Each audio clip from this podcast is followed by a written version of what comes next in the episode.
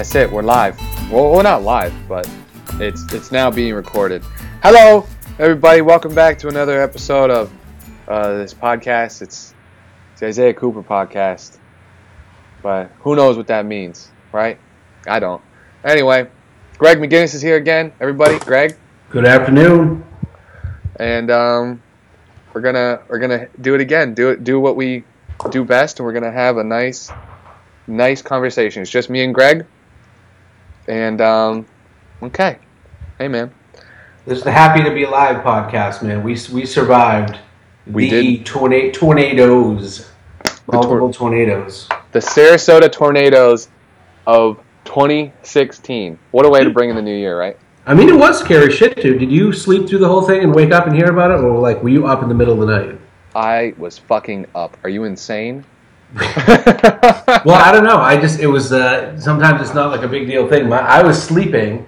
I had gone and had uh, several cocktails at a friend's house, watching a football game, and we were going to swim, but it's a little bit too cold to swim. And I think I told him I was going to swim, and I felt bad because he like turned his heat on. He's got this big ass monstrous pool out east of the highway, and uh, he turned the heat on, and then I was like, I don't know. Now I'm kind of like half drunk, and we're probably leaving in like an hour. I don't want to get wet. It's cold out. right. But um, I come home.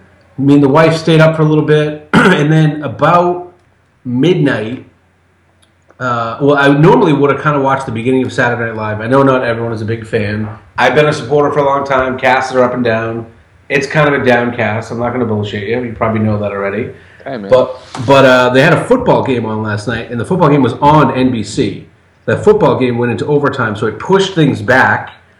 Then instead of going right, I think the football game ended right at eleven thirty, so they could have went right to Saturday Night Live, which you would expect, right? That everybody knows Saturday Night Live starts at eleven thirty on on Saturday, right? Everybody fucking That's knows that. that's common knowledge. It's been going for like forty years.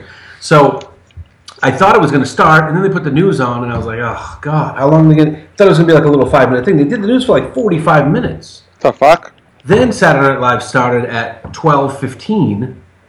I think it was live. I don't know. Maybe they just. I, I don't. I don't understand how that all worked, but I feel like I was still watching Saturday Night Live at twelve fifteen.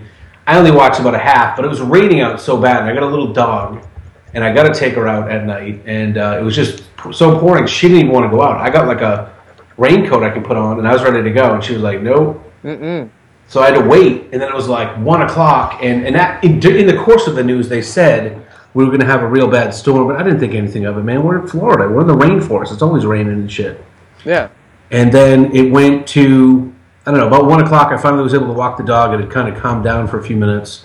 But I could tell it was going to be raining on and off all night, so we had to kind of shoot out and shoot back in. And then all of a sudden, at three o'clock in the morning, my wife is standing up next to the bed, and I open my eyes, and she's holding her phone in front of me. She goes, "Hey, there's like a tornado warning." And I was like, "Holy shit!" Okay. It took me a minute to adjust, and I was like, uh, "We got one room in the house. Well, I got a closet that's like in between an exterior wall and my bedroom with no windows. We could have gone in there, or I got a bathroom that is the only exterior, uh, you know, interior only portion of the house. So we woke up the kids, ten and seven. That's a pain in the ass at three in the morning.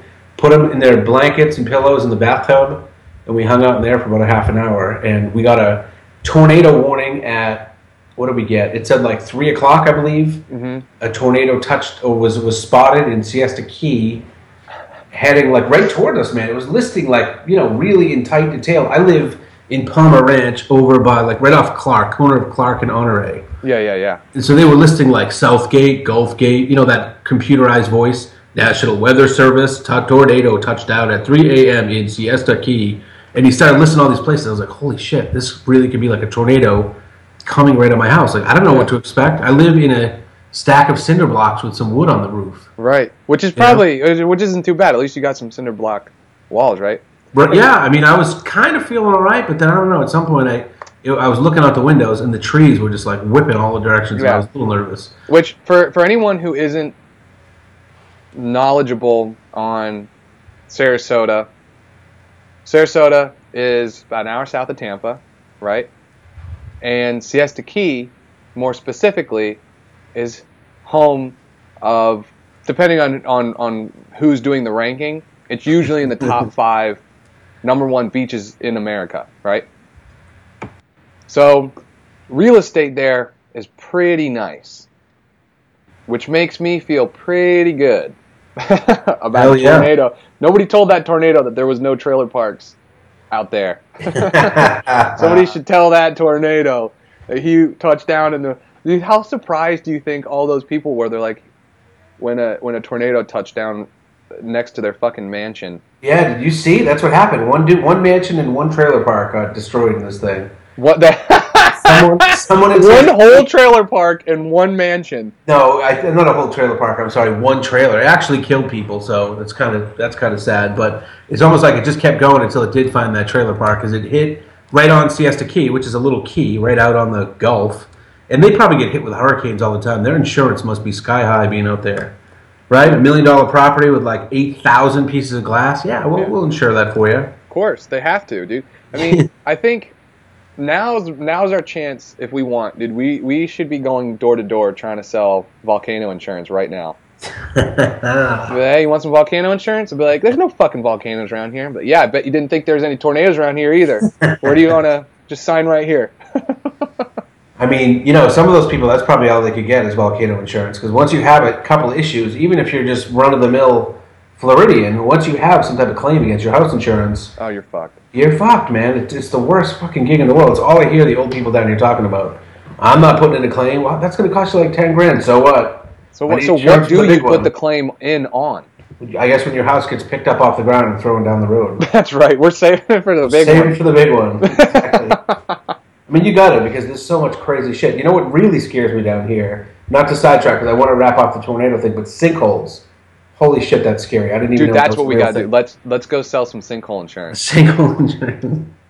Dude, it's No, so we, we could we could stage an event like we'd go dig up a portion of their lawn the night before, Right. and I go, "This is my compadre Isaiah standing out in your yard," and then as soon as you wave, you go, "Oh my god, whoa!" And then I just fall ten. You got feet. like a, you got like a machine in your hand that like, "Oh my god, the dial's going off crazy," and then you just kind of sink in like four feet. Yeah, You know, yeah. We we got to have like a, a, a goofy little contraption that that measures sink sinkholes.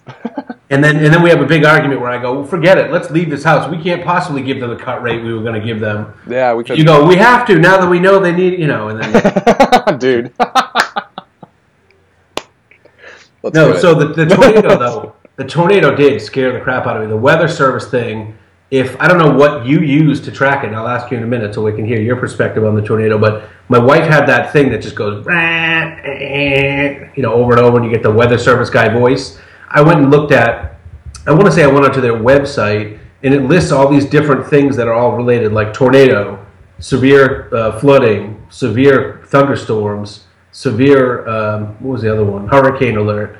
And there's all these little boxes, and you put your zip in when you log into the site, so it tells you what specific things you're being alerted for. And the tornado thing was red, and you click on it, and it opens up a little a little uh, menu, and it says exactly when the tornado thing happened, all the counties that are, or all the, it wasn't even counties, dude. That's what scared the crap out of me. It was literally saying stuff like Gulf Gate, Siesta.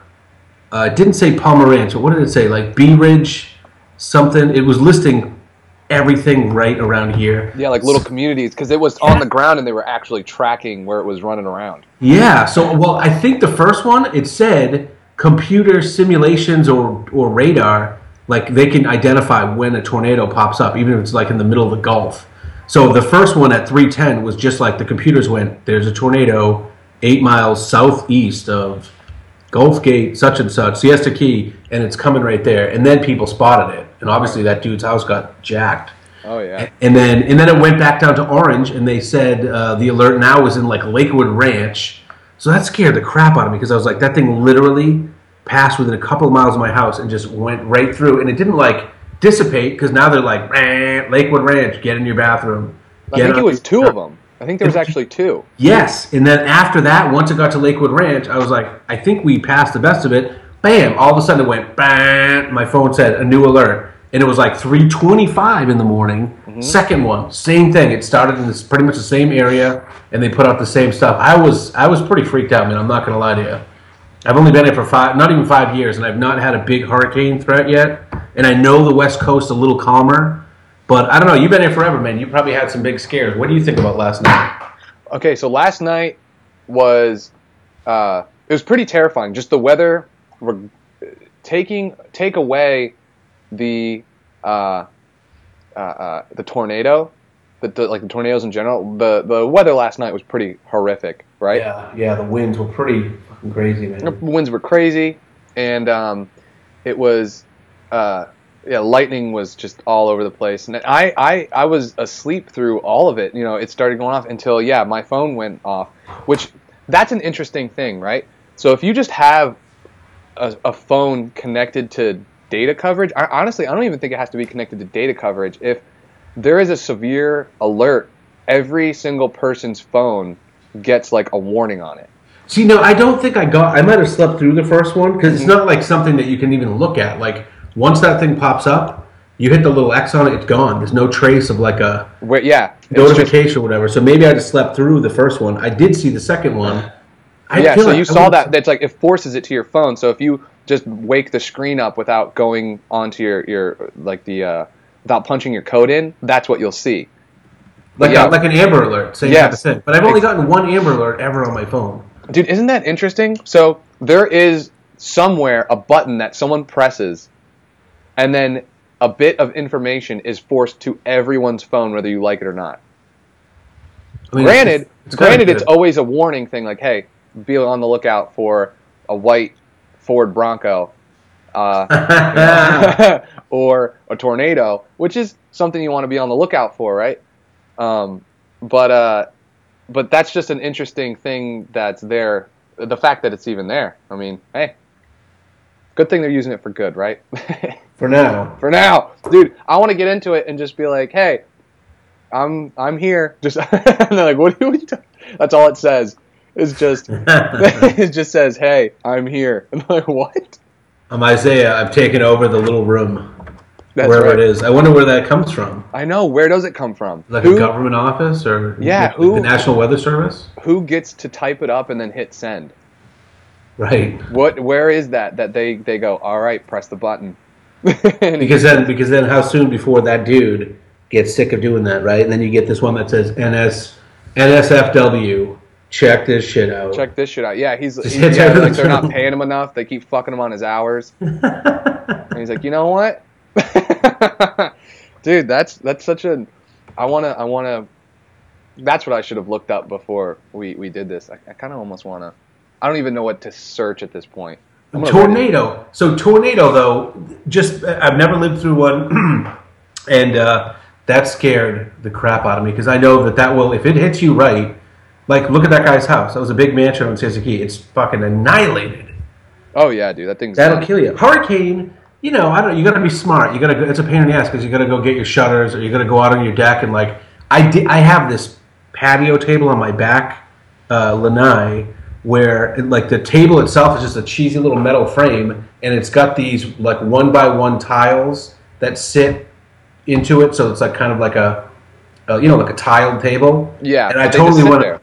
They just sit there, but I went out and pulled those all out, and then I took the table right into the kitchen because I just figured if they got loose, they would totally become projectiles and smash my glass in the back. Oh, they're gonna smash everything, dude. Yeah, They're not gonna I- stop I- at the glass. They just would come right from my throat like Chinese stars. That's right, dude.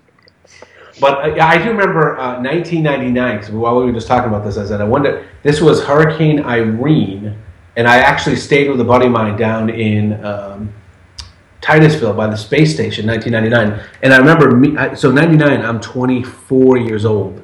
I wasn't quite. I wasn't even quite 24. I was 23, and I remember how, like, listening to all the news reports, and the wind was going to be. Da, da. So I went out with his son, who was like 16, like out front of his house, and we were practicing kicking footballs just to like see if we could get him caught, you know. And there was a couple that we kicked that were just like Go it ahead. took off, you know, went off like over the house. We had to go get the damn ball. Hell yeah. So hurricanes are like more fun, you know. I'm sure, obviously, if you ever had your house annihilated by one, or you know anyone down in New Orleans that went through Katrina or something, then obviously it's a much much more different thing. But growing up up north, we have hurricanes up north, Yeah. like in Massachusetts. I remember. Uh, do you remember Hurricane Gloria by any chance? oh yeah, Gloria was a was a was a good one. That was a big down here. Was that big? Uh, when what year was that? That was um, Hurricane Gloria. If you can just give me a ballpark. I'm thinking like 80s. Uh, then I I've heard of Gloria, but I I'm obvious I wasn't even alive. Hurricane Gloria, 1985. Oh yeah. So I was a little kid. I was like ten. That was like the only hurricane I can remember up north in Massachusetts that actually screwed with us, and it like ripped some big branches down. There was a big tree that was right in front of my house that was old, right, and and uh, they paved all around it, and it was messing up the pavement because as it grew, they just literally paved around this damn tree. Sidewalk on one side, the road on the other side. That's right. And as it grew, uh, you know, it just screwed that concrete. And every once in a while, they'd redo the whole road, and they would just kind of, you know, it's like a part of your wall that's busted that you're not going to fix. And when you're painting, you just kind of slap a little extra paint on it and move on, and just That's right. furniture in front of it. And had, they had to rip that tree down though because like these massive branches came down and almost hit. Like one of my neighbors had like a window broken or something minor, but this huge branch ripped off and fell right down in my driveway. Didn't hit the cars, which is crazy because it was cars in the driveway. I mean, a branch like if I made a bat, you know, if I tried to make my arms as big of a barrel around with and touch my fingertips. I mean, maybe even bigger than that. You know, it was a big. I could have climbed this tree and like stood on this branch and jumped up and down on it. You know, Oh, like fuck. right now. Yeah, it was a big branch, and it just you know it was an older tree or whatever. It just came down, so they had to cut the whole damn thing. That's what I remember from Gloria. But we had a fun time during that hurricane. Like we were outside checking stuff out. You know, watching the rain just come down in the crazy ways that it does in a hurricane. Yeah. So the thing, like with hurricanes, all the damage that comes from anything with a hurricane is always like a side effect of the hurricane, right? So it, with Katrina, the water rose so much it broke the levee, right? Yeah. And with the hurricane that you had, it was just like old trees, and I guess they kind of. Uh, but like the hurricane itself, like you can just be out there and it's just a fucking terrible storm. And a lot of the damage that comes from hurricanes is because they spawn tornadoes like mad, right? Hurricanes spawn tornadoes. Oh, like crazy, yeah, Oh no, kidding! I didn't know that. yeah. So they'll they'll just you know uh, they'll yeah, and and and of course then you get gusts. Every once in a while you get a gust that'll do something crazy, but yeah, it's usually like rising water and stuff like that. Um, or like you know a tornado will kind of spawn from the thing and then destroy some shit that way. But generally the the the, the hurricane itself is, and of course when they hit in areas where people never really assume it's going to hit, like when Sandy hit uh, uh, New York City. Oh, yeah, yeah. Everyone, you know, when's the last time a, a hurricane with any kind of strength hit New York City? Like they're not prepared for that shit, right?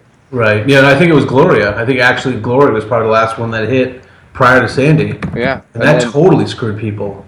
Oh yeah, dude. And and uh, but yeah, Sandy just fucking put that whole city out of commission like instantly. Yeah, Uh, it's what you're prepared for. We have them all the time down here. So even though you have a hard, a harder one than you might have up there, we're prepared. People have hurricane shutters. Everyone, you know, certain things are going to happen everywhere, right? Because people are just stupid lemmings. Mm-hmm. So like, you're not going to be able to get a fucking gallon of milk when there's any type of hurricane anywhere. Gas is going to be like, you know, people just jacked gas up. Even at a 7-Eleven, they gouge you. All that type of BS happens no matter what. But if you're not prepared for it, like when they get just a little bit of snow, that well, they, they never get it down here, but like in the Carolinas, when they get like an inch of snow, shuts everything down because they don't have a single plow. They don't have like sand and salt trucks that they you know clean the roads up with or whatever. So it, it'll shut you down. So when they have a hurricane up there, you know, plus people live right on the damn coast up there because they oh, don't have they don't have the swelling that you have here. You got to at least be smart. Even in Key West, I think the houses are at least a little bit up the water because they know. It, you know, it's a given. Every year, this this water line is going to come up at some point for some reason or another. Yeah, like all the houses out in Siesta Key, there's a, there's a there's code that it has to the the the living quarters of the house itself has to be a certain Distance distance off the ground. and height too. You see a lot of them uh, on the East Coast. I see a lot more East Coast of Florida, like Daytona, St. Augustine, whatever. They put it on stilts yeah, because the house is heavy enough. It's really not going to get screwed by the tornado being on stilts. But you don't have to worry about that consistent water damage like once every couple of years or more, where the water's going to surge up and, and destroy everything in your house. yeah, They put it exactly. up on four feet stilts, or sometimes they do the carport. I kind of like that look actually when they do like a carport under the house, and you in maybe a garage you can put stuff in, and then you go up in the living space and you're like on your own little second floor. Right. And that's yeah, and that's how like most of the houses out on the on the key have to be built. Like if you're on the if you're even if you're on the intercoastal, like where the little the canals are, I, I believe you also have to have your house slightly off the ground a certain distance. So and and, and you know that's that's uh and that's the thing. It seems like everyone who doesn't live in in an area where they get a lot of hurricanes, so people outside of Florida, they always uh, think of them as so much worse. It's kind of like how we think of blizzards. We're like, oh man, blizzards are the worst. Which blizzards are probably do suck. more. Yeah, they're probably suck more than a hurricane does. But I mean, the people that live with blizzards, they always see it differently. Like, oh, I'm not going to go to work and I'm not going to have school. And we're going to dig ourselves out. And it's going to be whatever, you know. yeah. I'm gonna hunker down with some some alcohol, and that's what we do with hurricane. We have hurricane parties. We hunker down with some alcohol and we hang out. Yeah. Hell yeah, That's that's what it's all about, man. It's like if I'm gonna go, I might as well have a few beers and why not? yeah, hell yeah. Get the good shit. Get some whiskey. Uh, this is the first time I've been scared. I think was was last night. Was last night? Yeah, because I had that thing. Yeah, that doesn't. That, and and yeah, and the, and her uh, tornadoes are a very specific path. It's like winning the lottery, dude. That guy last night won a very different lottery. Yep. Right? Yeah. Exactly right. It's exactly right. And it's funny. It comes on the heels of that gigantic Powerball. The Where big- we're like, make it be me, make it be me, make it be me. All right. And this is the everyone going, please not me. Anyone, please not me. Yeah. anyone but me. Anyone but me. Literally the guy next door to you. That's the thing. A tornado can pass by the house next to you, and your house be, for the most part, unscathed. Like uh, some projectile might fly and break a window, but for the most part, you you're not going to see a lot of da- like like, it's it's um. They have so many pictures where you'll just see a tornado just plow through a neighborhood, and the houses on either side don't even have shingles missing. You know, Right. And the other one is just like, it's so crazy how it looks like a pile a of wood. gigantic thing just came down and just stomped it. Big Yeah. foot. So I wasn't too. Um, so I got the thing, and my windows were in my in my room were all open. So shit was blowing, and the and and that's what woke me up, not the. Um, what woke me up was actually the alert, not the storm itself. But then once I was awake, I was like, okay, now I'm hearing the thunder and the lightning, and it's it's uh, and the wind's blowing like mad. But I also know that if if a tornado is approaching, then you um, you uh, uh, uh you, it, it's loud like it's like a freight train right so i was just like hey, know my windows are open if i hear something that's just like outrageous then i'm gonna i'm gonna worry about it then the other thing is so I've heard that, that it's really loud. I suppose Yeah. that that does make sense, that it's going to be making a hell of a lot of noise to yeah have all that power. So this uh, this summer um, i saw a, a, a tornado for my first time and i think you might have listened to a podcast where i uh, yes, you were in, were you in Kansas? Yeah, I was in Kansas, which is like the tornado capital of the, of the universe. And um, so, and which is in the podcast, I said how the the day I showed up at this town and and hung out with this guy, there was a tornado, and we just drove his his uh, Isuzu Trooper. Right? Oh, dude, that thing's a badass car. That's the kind of car you need to be chasing around tornadoes in. And um, but it's so different. Like when it's daylight, and you're mobile in a car and like you see the tornado it's such a different experience because you see the tornado and you're like okay that's the thing that's going to destroy you it's like standing on the it's like standing right next to a bonfire. Like you know if you stand in that bonfire you're done. But right next to it you're like i can get pretty damn close you know? Yeah. and the tornado has like a projected path and it kind of moves maybe at like 20 miles an hour in one way but so that's the thing like dude it's it's such a different experience like you're not stationary in your house. Like if you see it coming you're like okay just make a left on this road and go the other way you know?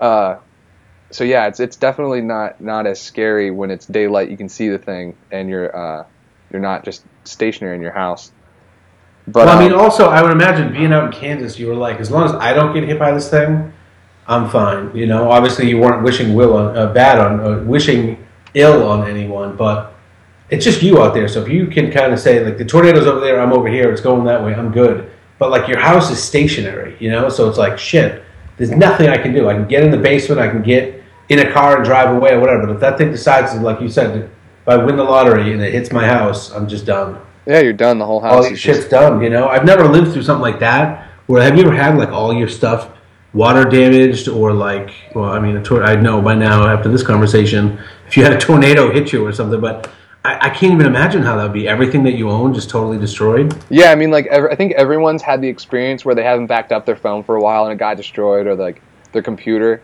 But not a lot of. Well, I guess there are a lot of people comparatively, but um, I don't I don't I don't I don't think a lot of people can can relate to everything you have is gone and you're just digging through rubble for for like pictures. You know what I mean? Cuz that's that's you're like, well, dude, everything's done. What what it, everything I have was in this spot and a tornado happened to destroy it. That would totally suck. Oh god, it would be horrific. Yeah, because then you have like the next day is like you know think about how you uh, move through your day, and it's a kind of about accumulation, not maybe like a conscious thing, but like all right, this is where I'm at. I got these bills. I'm paying this. Things are moving up. If all your stuff is gone, it's like I don't know. Now you're just like I just need to make hundred dollars today, I guess, so I can eat and put gas in the car and what you know. I don't know. It would be very unsettling. it, it would For be. sure. And dude, so um, yeah, when I got the uh, the thing, so I have two apps on my phone that I use for weather. I have the you know I have an iPhone, so I use just like the regular weather app that's on there, and that's just to see if it's going to be raining or what's going on for the next couple hours. And that generally, in my short time on this earth, is the the the most accurate weather I'm ever going to get is within the like a couple hours ahead of time. Anything outside of that, it's too chaotic. No one can predict that shit. No one knows. Can't tell you how many times I've looked at my phone and it said it's supposed to be raining like balls to the wall, and it's not at all. You know what I mean? Yeah, Uh, I mean, it's, it's still it's still more art than science, I think, because they are only guessing based on like what usually happens, right? Right. There's too many. Yeah, they they have like a number of different simulators. There's like a couple different algorithms that different people have created that work with these weather systems, and so they take like the most accurate couple, and then they kind of combine them and, and say and, and to uh, to give a prediction of what's going to happen. But dude, like I said, there's too many fucking variables. It's it's witchcraft. That's all it is. It's like we still turn on our TV every day, and the and a witch stands there and says, "A seven day forecast, dude. That is bananas." Never anyone who who goes by a seven day forecast is just, dude i think the only thing they can really give you is maybe the temperatures you know like maybe what the temperatures are going to be like on those days. But other than that oh my god. And then every single state every single fucking state has some saying well that's the weather in massachusetts. You don't like it for one minute wait another minute and it'll change. Yeah, every, they do. and every state thinks that they're the state that has erratic weather.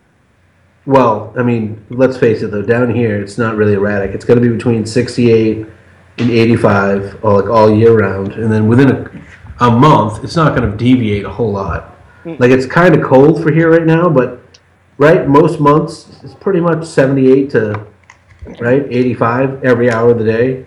Well that's in well that's that's in winter. That's that you're talking winter temperatures. And when it gets into to summer you're talking like 80s to 90s every day dog mouth humidity and uh and that's about it. And then it's going to rain in the middle of the day.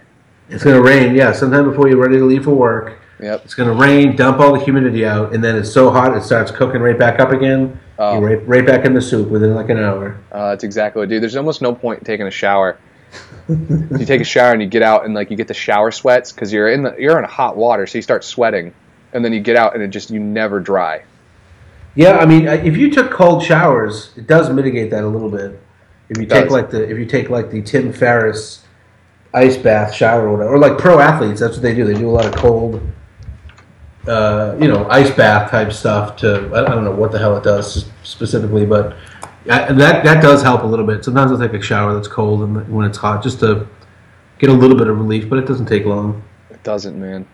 It doesn't. It's it's uh it's a struggle. It's a struggle out here. It's hot. You you do all right with it though. You're like an outdoor dude. You know, I remember listening to your your podcast about the chilled meat. How we're all in our air conditioned cars and homes and whatnot. Yeah, I mean, I'm a guy from up north. I am totally right now chilled meat because I go outside. It's just like screw this, man. I don't need to be all clammy. I don't gotta be out like- here. Just hanging around outside. You know, the sun's nice. If you're at the beach and you can go into the water, or you're like poolside somewhere where you're like get into someone's house and swim, that's nice. But if you got to be somewhere like outdoors, ugh. Ugh, yeah, dude. It's too just- many months. I, I'm not. I'm not. I gotta adjust, man. I, I probably gotta drop a little bit of weight too. Not. It's not helping me Hey, man. for sure. I It's not. it's not helping at all. my my thing i think the one one thing that i've learned in in florida is for a large majority of the year just have a chain, a shirt change with you, maybe in your car or in a backpack or what, however you can keep it, whatever you can keep it close. Having a shirt change is going to help you. Yeah, that's a good. That's good advice. I like that. Yeah, if you just always have one clean shirt, because dude, you never know when the air conditioning is gonna break in your car, or when when when you're gonna have to be standing outside talking to some asshole for too long and you start spitzing, and then you pop that new shirt on and you're right as rain for it, and you get back inside your your meat locker and you're good. Related question: How long have you you've been down here forever? How what's the longest you ever had a car that didn't have AC down here? The whole time I had a car. Which is when, like So- right now, at present, Uh, so no, no, I I've only had one car. only had one car. only had one car, and I had the car, and then there was this really short stint. Because of course, whenever you buy a car, that's when the air conditioning is going to work, right? And then that's Unless it. you're an idiot, you're like, well, there's no AC, but I, maybe it's just intermittent. I'm gonna go with this and see where it takes me. dude. That's that's how people sell cars in Florida. They like the the the first lead in line to selling a car is she blows cold. Yeah, She yeah. blows cold. Dude, and, and that's and and everything else because anybody from the most mechanic savvy person all the way up to somebody who has no clue on how a car even moves forward. That's like the one. They're like, oh, is she gonna blow cold? You know. That's that's because we're down here, right? If you were in an area where monkeys were savagely attacking cars, you'd be like, "Oh yeah, the monkey knives are totally trustworthy, man. I've never had a monkey get through the monkey knives." it's monkey knives. we just replaced the monkey knives on this son bitch two weeks ago. Oh yeah, They're good. Martha, Martha, right? Remember those? mo- Oh yeah, we we we're out there, man. It, their work's great, beautiful. That's right. Seems 700, 700. Is it, are you sure it's not leaking monkey knife fluid? Is that monkey knife? Oh no, no, she's solid. that is, you're right, you're right. And so up in up in you know a northern state, it's that you want probably heat, heat, right? Because in the it, even in the summer, yeah, you get a you get, there's a good four or five months up there where I'm sure it's in the 90s, right? Uh, Um, yeah, not four or five months. I mean, well, I don't know. I when you say the north, that's a broad thing. But I'm from Massachusetts, and I lived for ten years, hundred miles north, up by Portland, Maine. And you, the month of July, maybe you'll have a couple of days, but it'll be like, you know, two days, and then it'll go back down to like 80s. Then two days or a day, and it'll be just brutally hot, you know, like 90s. Right. But I bet you, I bet you, there's probably only ten days a year in Maine that is 90 degrees. Right. And so in, in given that, it's like down here, like we don't give a fuck about heat, right? So if there's 10 days I got to worry about heat, I'm just going to wear a lot of clothes when I get in my car on those cold days. But up there, you just have your windows rolled down. The rest of the time you want your heat working in your car. Exactly. Yeah, I mean, because you know the thing that you forget too, if you're spending a lot of time in the South, is that when it's 90 here for the day, it's 90 all goddamn day. Three Oh, yeah. o'clock in the morning, it's like 87. Oh yeah. Up north, when it, when they say it hit 90, I mean, literally, it's like a small peak from like you know 11 a.m. in the morning till two o'clock in the afternoon, and then as the sun goes down, it starts to get colder. No matter how warm it is, relatively speaking, it's dropping. Whereas here, because it's so hot all the time, everything is so hot, and you got the moisture. Yeah, it's it the kind of humidity. builds right. Like the hottest time of the day here, usually, this is for me anyway. I, I think it's right. Is like around four o'clock, four thirty, five o'clock, when the all the heat is just like, you know, con- the conspiracy is like coming to a, a, a crescendo at like five o'clock in the afternoon. Typically in Maine, by five o'clock, I mean, even if it was ninety at noontime, it's not ninety at five o'clock. That's like wicked rare, and definitely by eight o'clock at night, it is dropped. And by ten o'clock, I mean, it's, I'm sure it's going to be nice out. You know, you don't have a lot of nights where it's that hot well into the night. Wicked rare. Then you just let your Massachusetts out full blow. Wicked, wicked rare. It's my favorite, favorite adjective, man. It fits in all spots. It does. It does. Yeah, and dude, and, and it's the humidity. It's you know because um, humidity makes uh, the air a bit more dense, so it's gonna it's gonna hold temperature more, and uh, humidity is only gonna be there when it's hot. If it's cold, then the the water is more condensed and it's not gonna be in the air, and so the water is so warm around Florida, especially on this coast, not so much on the other coast. Yeah. The water is so uh, warm on this coast that it's always just in the fucking air, and then it just holds heat and temperature all day long, and you're just it's yeah, it's just shit. It is, Like I said, it it's- can it's like- very difficult in the summer. It's sure. like being inside of a fucking dog's mouth. That's that's like you're Uh, yeah, yeah. I, I used it once and I'm using it again. I'm just gonna making sure it didn't pass through ears unheard. I like that. Being in a dog's mouth. That's it, man.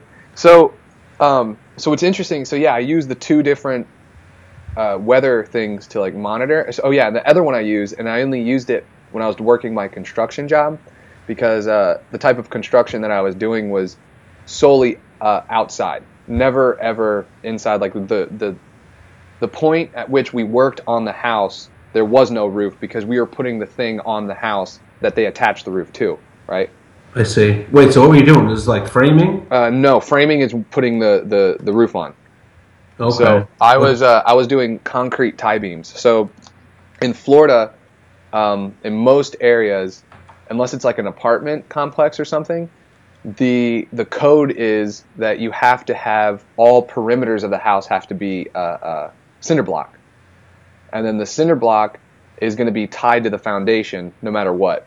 And then a lot of places, most and most people are going to shell out for this because it just turns your whole house into a more of a fortress than it would be in that scenario. Is they do a concrete tie beam, and so then what that is is like you say you have eight feet of cinder block all around the perimeter, and then one there's an extra foot added on to the top of that, and it's just solid concrete, right?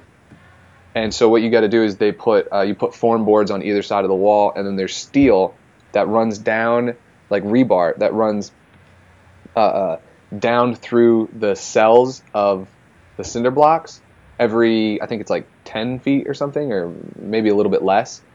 And uh, so when you pour it all, when you pour that concrete, now you have sitting on top this uh, uh, big just solid chunk of concrete, and then in, in every couple feet, that concrete then goes down all the way to the ground, which is tied, and and then so it's like steel and concrete, and your your house is just a big solid fucking rock, and uh, you put these straps on top while it's drying, and then that's what they then attach the wooden roof to.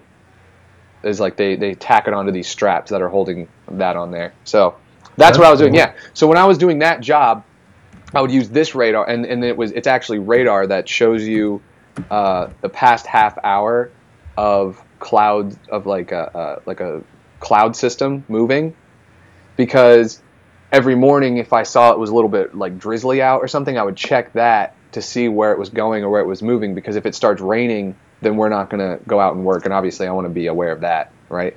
So I still had it, have it on my phone, and I checked it last night just to see what was actually like. Okay, so now I see like the hour by hour on my regular Apple iPhone app.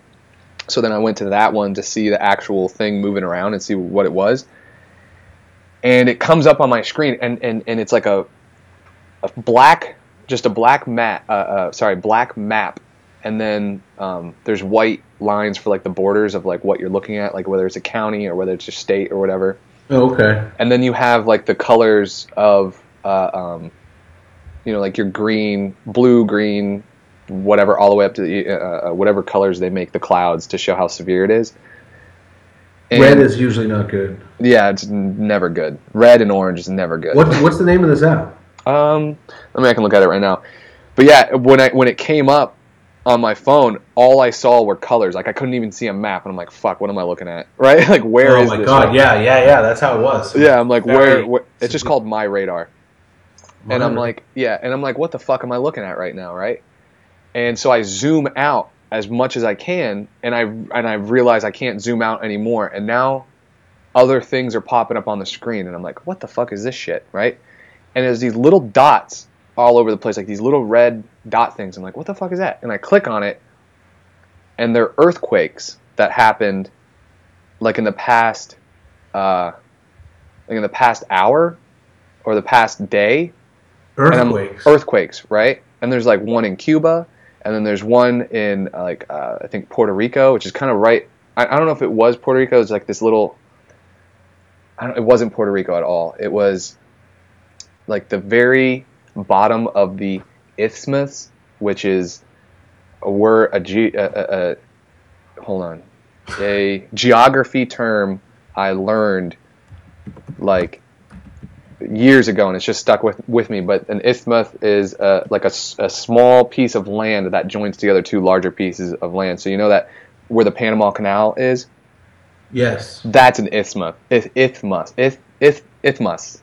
Is, isthmus. Yeah, I've read it. I've seen it. I've never had cause to use use that word because I don't know a whole lot of Panamanians, and if I did, I probably wouldn't be talking to them. Probably not. They're the not about geography.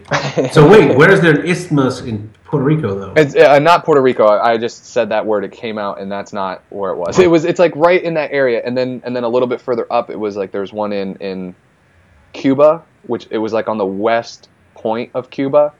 Oh, sorry, not west, east, like the eastern kind of point of Cuba. And then there was. I kept looking, and there was like one. I was like, God, they're all over the fucking place. Which I know all day long, all across the world, there are earthquakes happening all the time.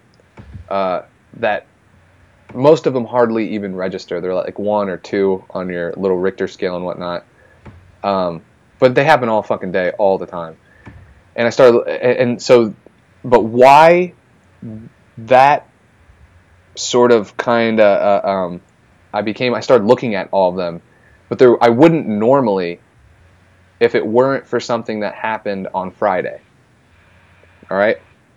So, if if if you if you like, I could tell you what happened on Friday, and then this can open up the door to a whole another slew of conversation. Let's open the door up, man. What happened on Friday? Let's open the door My, up. Let's, my interest is piqued. Good. Okay. So on uh, Friday, so uh, again, I work at Lock Snag, work at a bagel shop, and uh, I'm sure anyone who's kind of listened to some of these, I talk about it all the fucking time.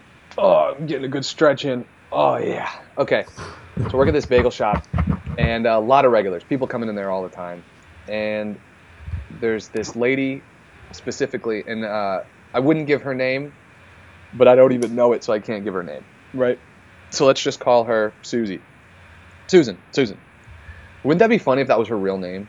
And I just Sometimes, sometimes you guess. If you go with the same name all the time, eventually you're gonna guess. I know, dude. Eventually you're gonna get it.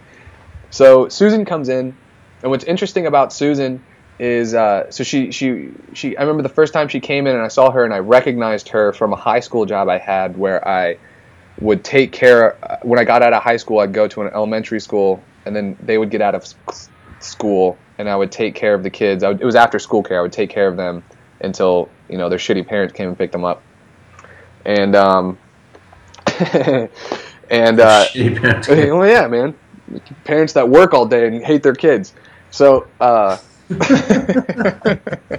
so, uh, and she was one of the the parents of a student that was that was there, and uh, so I remember she came in for the first time and she sat for just an exorbitant amount of time after her food, and and um, and I remember that, and then she came back in another time. She kept looking at me. And then there was another time she came in and she stopped me and she's like, "You know that you have a doppelganger in Sarasota?" And I was like, "Really?" And she's like, "Yeah, you look just like this guy I know." And here I'm thinking, I know what she's talking about. And I and then but then she gives me the dude's name. She's like, "It's she's like, "Do you have a brother or, uh, named like Michael or something?" I was like, "No." And which instantly threw me because I thought she was like, "Oh, she recognizes me from when I was in high school," but no, not at all. It's a completely different thing. And then she stops and like takes a picture of me. And she's like, "Can I take a picture of you to show them?" And I'm like, "Yeah, sure. Fuck it. I don't care." I've got pictures, dude. I got pictures of myself all over the internet that I put on there. So who cares? Go ahead, take a fucking picture of me. I don't care. And um, uh, then she comes back in a couple times and she's like, "Oh, I'm waiting to get a picture from them and to show you." And I'm like, that that kind of made me a little like, how hard could that be just to get a fucking picture and show it to me? Know? Most people have pictures out there. You can get one, right? Wait, so this was like days later, or this is like five minutes later? She's still halfway through her bagel. No, this was like so she took a picture and then like days later comes back in. She told me she's like I just sent it to them, so I'm gonna see what they if they'll give me one. And then nothing came of that. And then she came back in again like weeks later and was like ah, you know I'm still trying to see. I showed him the picture. Now I'm gonna. So I'm like what the fuck's eh, whatever. I just I don't care. Whatever. She's A lot, there. of, lot of things could go wrong, man. Not a of lot of things. payoff there. Now he wants to challenge you to a death duel. She said, "I'm sorry I got you I'm into sorry. this imbroglio, but here we are." but here we are. But he can't live with you on this planet. Oh wait, he wasn't. He was in Sarasota. She said. Yeah, she did. She did say he's in Sarasota. But I'm honestly now beginning to wonder if he even exists. Anyway, Wait a minute. Time out for a second. I saw you the other day, and we set this podcast up just to confirm. This is Mike that I'm talking to, right? Mike, the guy that. do, do, do, do, do, do, do. Hell yeah. So, um, she.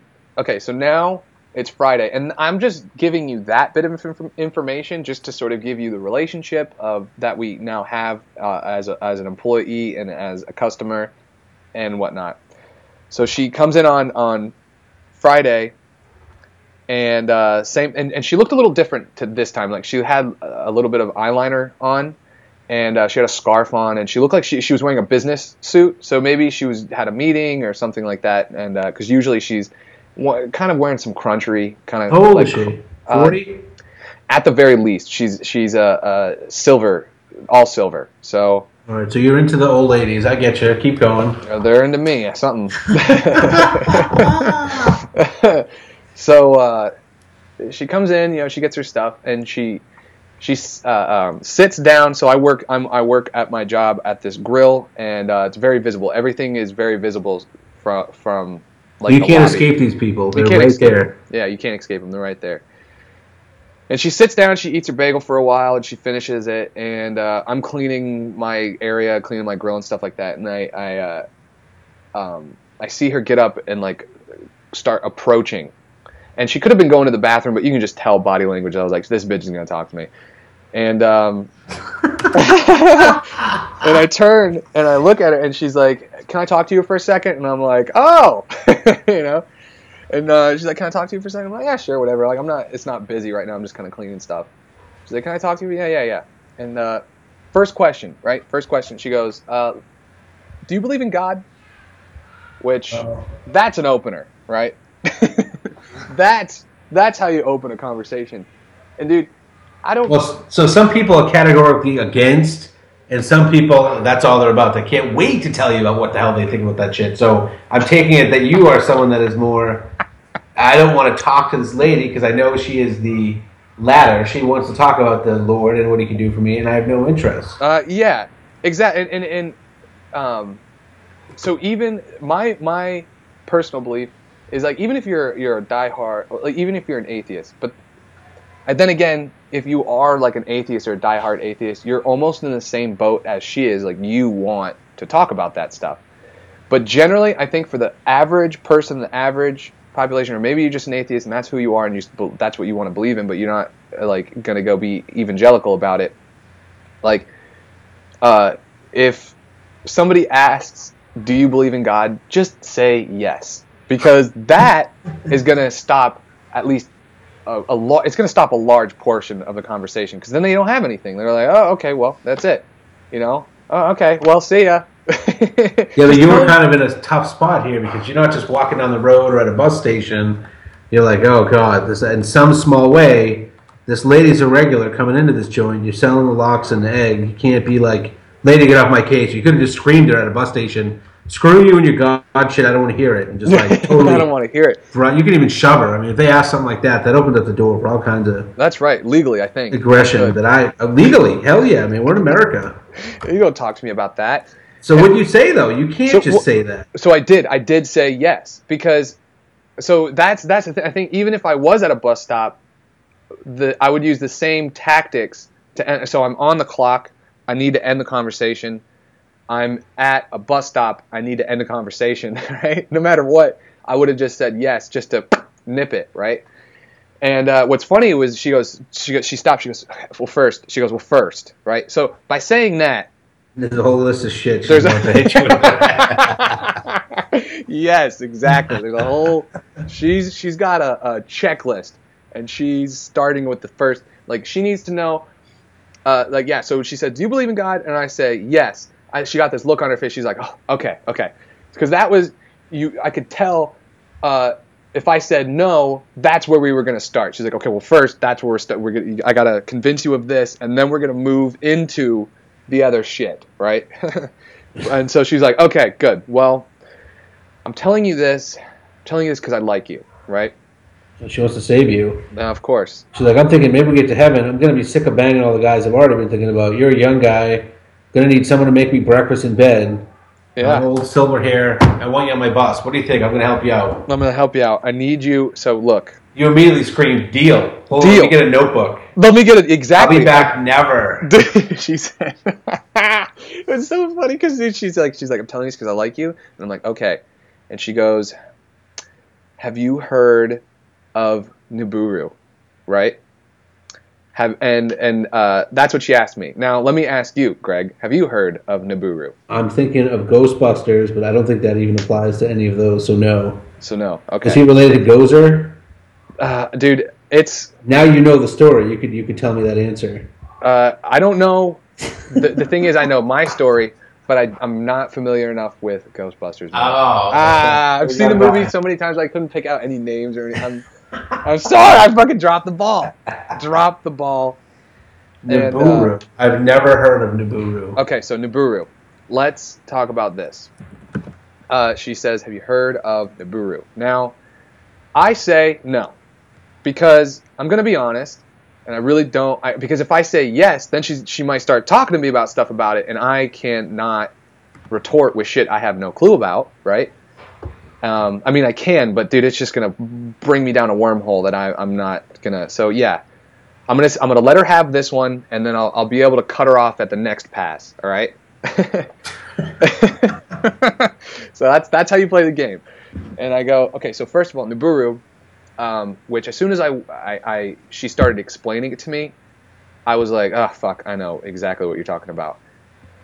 Nibiru specifically is the name of a theorized, and I can't, dude, theorized is like not the right word, hypothesized, right? Planet that is a part of our solar system that uh, that passes through our, or that it's, it's it's like technically a part of our solar system, but it's on such a massive elliptical orbit that it comes through our solar system like rarely, right?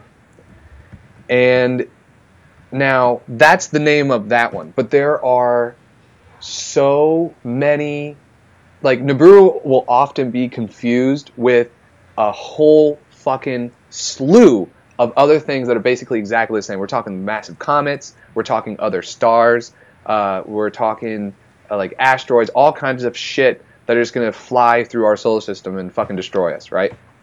So wait, this is is this? Are you telling me this is a meteor or an asteroid? It's a planet.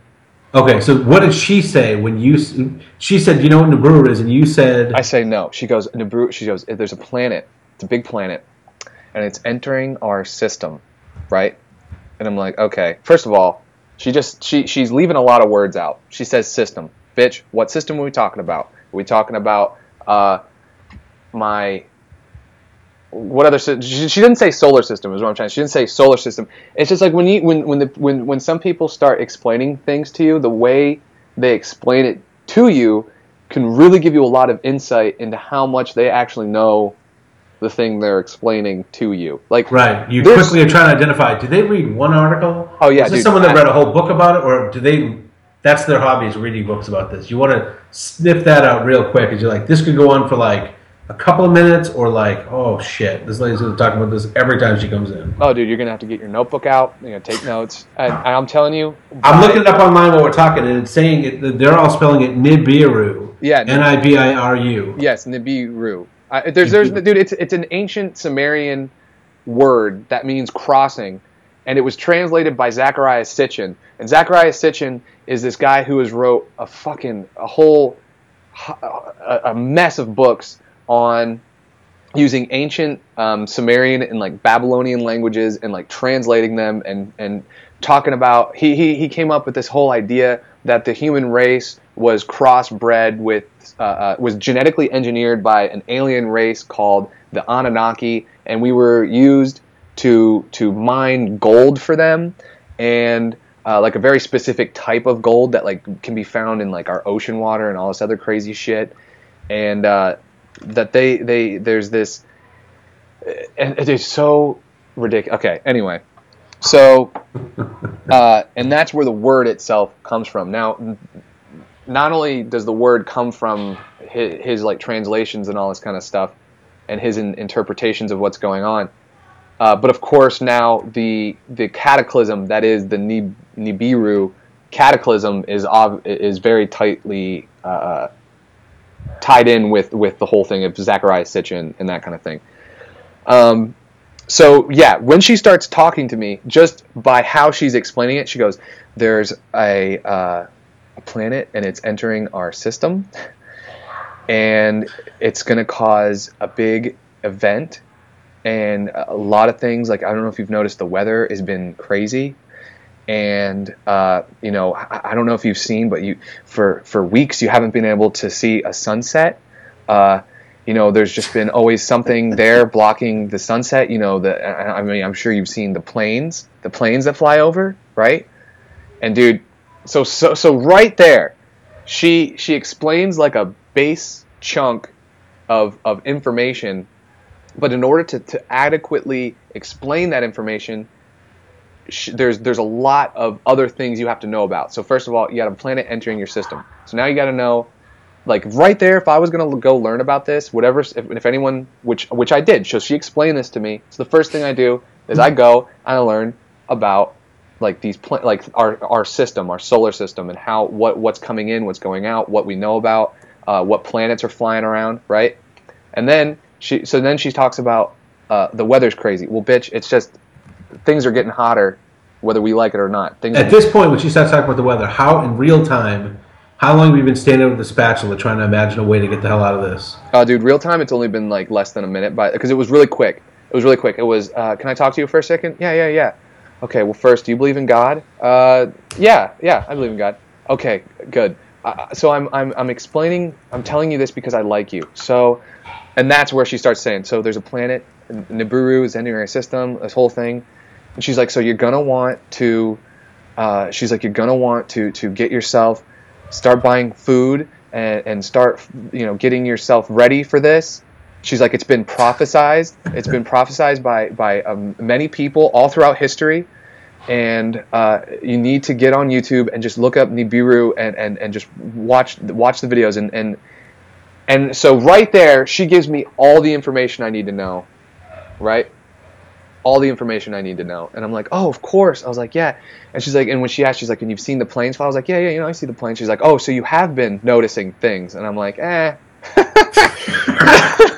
it's funny. She's like, so you wonder too? And I looked at her and I said, I don't wonder about much, right?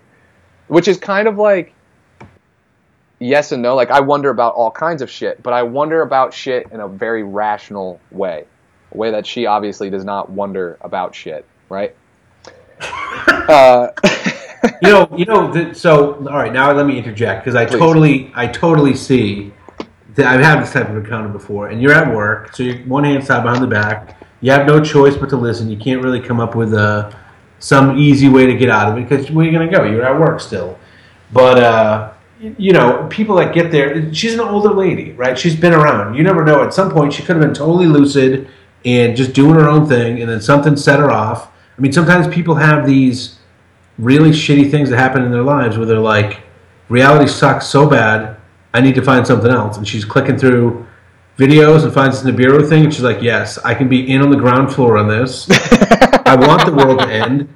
Let me just do this. And then she gets sucked into it, and then it becomes part of her whole habit. You know, she's like a old hippie lady walking around, and then she looks at Nibiru videos at night. What the hell? Dude, you you hit the nail right on the head. I it's, think it's a shame. It is a shame, and you hit the, the nail on the head. Uh, whether or not I think there needs to be an incident where she's like, "Ah, life sucks. I'm gonna go look for something." I think so. There are people that that come up with these uh, hypotheses of, of uh, end of the world events, and then there are people that believe in them, right? And now the the the, the first are people that might border on some sort of uh, mental instability. Uh, whether or not you can, like, they have this certain level of intelligence. It's not like skyrocketing, but it's enough. And then they have like a whole shit ton of paranoia, and then you're done, right? And then, um, and then everyone who believes it are just people who are uh, like really I don't. I, it's it's harsh to use the word stupid, but what else are you going to call it? You know, somebody shows you a video and you go, "Well, that's it. There's a planet entering our system. We're done." You know, and yeah, it's interesting. Like, how do you think people come across this stuff? Like, wh- I guess maybe it starts with like word of mouth, like the first guy that came up with this, or it was a lady. It When I was was. reading it, said some lady like 20 years ago in Wisconsin came up with all this bullshit. So like Yes. the people that knew her were like, "Hey, she's a smart lady. You know, we've been hanging out with her. and She's saying this, and I know she's not crazy." Dude, buddy, You know? buddy, buddy.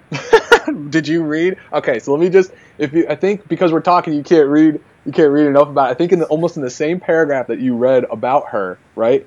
Now Yeah. her last name is like Lieder. I don't know what her first name is. But uh, Susie, Susie, did? Susie, she lives in Sarasota. she lives in Sarasota. It's her.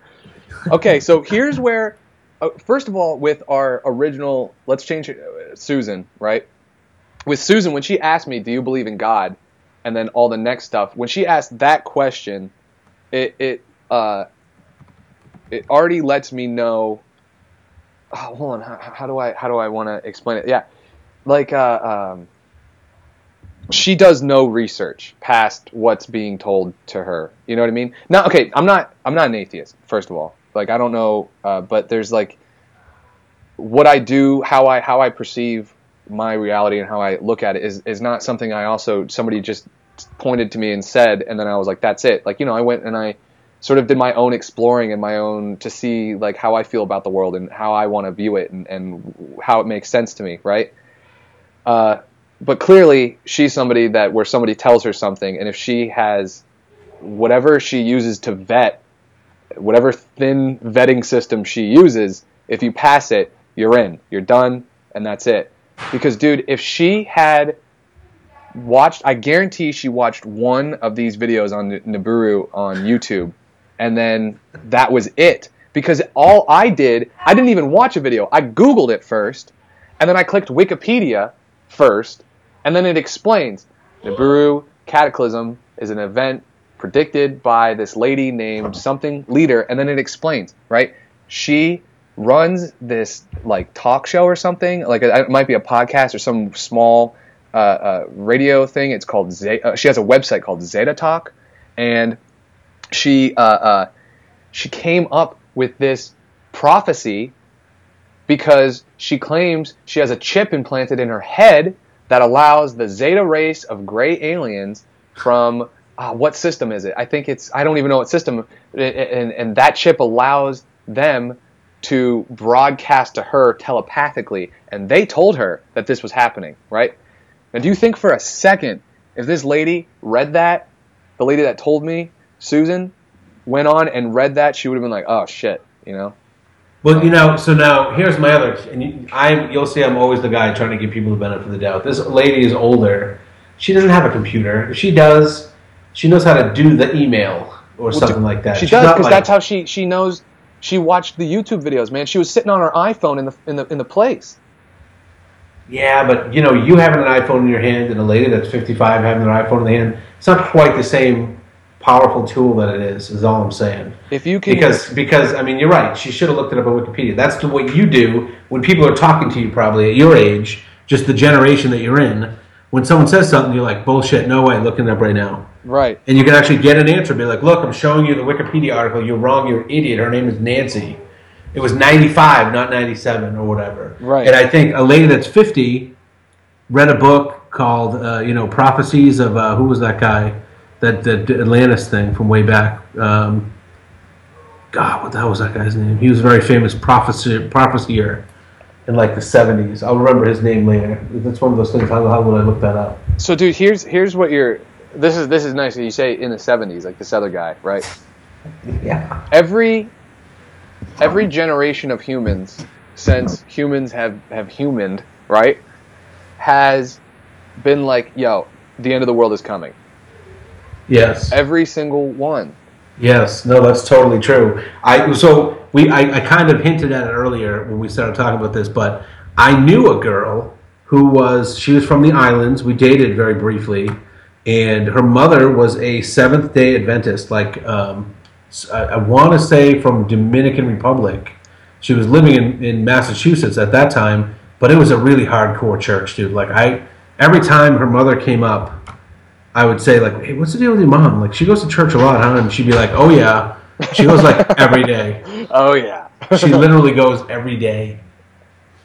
And um, the, the the minister she would give me the stuff every once in a while. The minister said um, the end of the world was prophesied for like a certain day. So this was probably in the mid 90s that I'm talking that I was that I was with like 95, 96, 97. The date was like it just happened to be, you know, later that year. I don't think it was always like that. I don't think he picked it that year every year. I think he picked a date 3 years into the future or whatever. And then he could come and then he could come up with reasons. I never got a whole lot of detail on exactly how he backed out of that.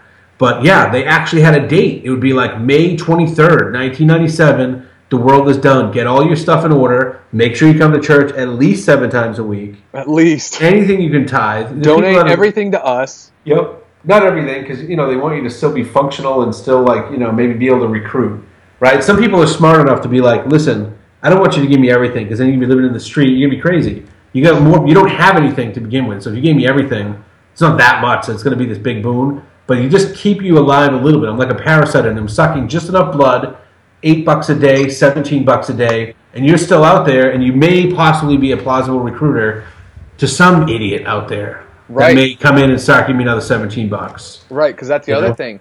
If you have the end of the world weighing on your shoulders as a follower, you want to save other loved ones, and so it almost works as this like great, great marketing tool to get mo- more people being seventh Seventh Day Adventists. Right? It's really good marketing. It's like the best marketing out there, dude. These it's fucking guys. genius. Tell them, and and that's the thing. So every, for instance, dude, um, every year there's a different group, multiple times a year, Multiple there are times a different groups that are saying the world's going to end and those dates come and go and the groups just go oh man, we, uh, we uh, mixed up some calculations you know Well, no, they never say it like that. That would be like, you know what? We messed up. My bad. I'm taking full responsibility. Go on with your lives. I'm going to go back to the shop that I worked at. And, uh, you know, if I see you around, I'll buy you a beer. What are you going to do, right? they never do that Happens. they, They always do that. recalculate they recalculate. they always recalculate You people aren't godly enough for this to happen. So this is what we're going to do now. The tithing is up 12 more percent. We need to start coming twice a day, and I'm going to do the calc- the advanced religious calculus to Right. formulate a new date. advanced P.S. I'm going to be gone for a week doing some serious calculus. that's right It may or may not have to happen in Las Vegas. I will be back. You people better be pious as shit. yeah i'm gonna be back and you guys better be when I when I so I mean that that really freaked me out because that's the closest it ever came to me personally where I was like she's like a functional lady she has kids she the husband was like um well, I don't know a whole lot especially in 1990 whatever when I was early 20s I didn't know a whole lot about different cultures I didn't imagine that there were dynamics in other cultures that were so vastly different from you know white bread suburban Massachusetts mm-hmm. you know what I mean I just thought the dad marries the mom they have some kids they live together if they don't get together they get divorced or whatever. This, but this all you, you know now. I mean, I know now, and I'm sure you know, being in 2016 and older than I was, and I'm sure having a better idea that there's a million social arrangements for people when when it comes to you know how people deal with the spouse and the kids and all that. And this guy married his wife, would never divorce her, hadn't seen her in years, he did whatever the hell he did, and he just sent money to keep her in the apartment with the kids until the kids were all 18. Like he was totally out of the picture altogether. Wow. Not even like nerf football once in a while, pick up the kids, take them to McDonald's. I don't even think he lived in the same area anymore. He lived somewhere else in Massachusetts, but they were still married. I asked questions about that because I was like, "What? That is insane!" And I was like, "What did your mother do?" And she was like, "Oh yeah, she worked. She was like a she had a housekeeping job, and she also worked at some place like nights, like this odd night shift. So she was always gone. The kids totally ran rampant. It was insane." right But but you know what are you gonna do? She was a single mom with like four kids, and she got a check for two hundred fifty bucks from this freaking guy. They lived in a you know tough part of town, mm-hmm. and the kids paid a little bit to help out. The older kids, uh, the older brother actually was like this really good looking musician guy, and he got into this was around the time New Kids on the Block were big, Oh, hell so everybody was trying to be the New Kids on the Block, and these guys, I want to say they were called like the Latin Boys or something like that. Her older brother was a good looking. so it was like a boy band It was like a when you boy- say musician well, you know, I mean, they played music, they sang, they danced, they did the. But yeah, it was basically New Kids on the Block, and he, he was just a really nice guy. And he could have been a dick because the other two guys were total dicks, but this guy was like a mama's boy. You know, he was like, I just want to take care of my mom, man. Really good looking guy, ran the damn school, could have been chasing all kinds of broads and getting into all kinds of trouble. And he just did the Latin boys thing. When the other two guys were like, hey, we're humping into Camaro to, to go pressure this really young girl into having sex with us. And he was like, yeah, all right, can you just drop me off? I got stuff to do. I got to, you know, I got to help my mom do the house cleaning, or I got to, I owe her 65 bucks. I'm going to help her with her night job, which he would do sometimes. Anyway, uh, this was the closest I'd ever come to like a nut job person. And she lived a regular life. Only thing that was different that I could detect was that she was basically in a cult, but it wasn't like 52 people in it. It was big enough that it had some, uh, you know, some uh, legitimacy because it was Seventh Day Adventist. That's like a thing.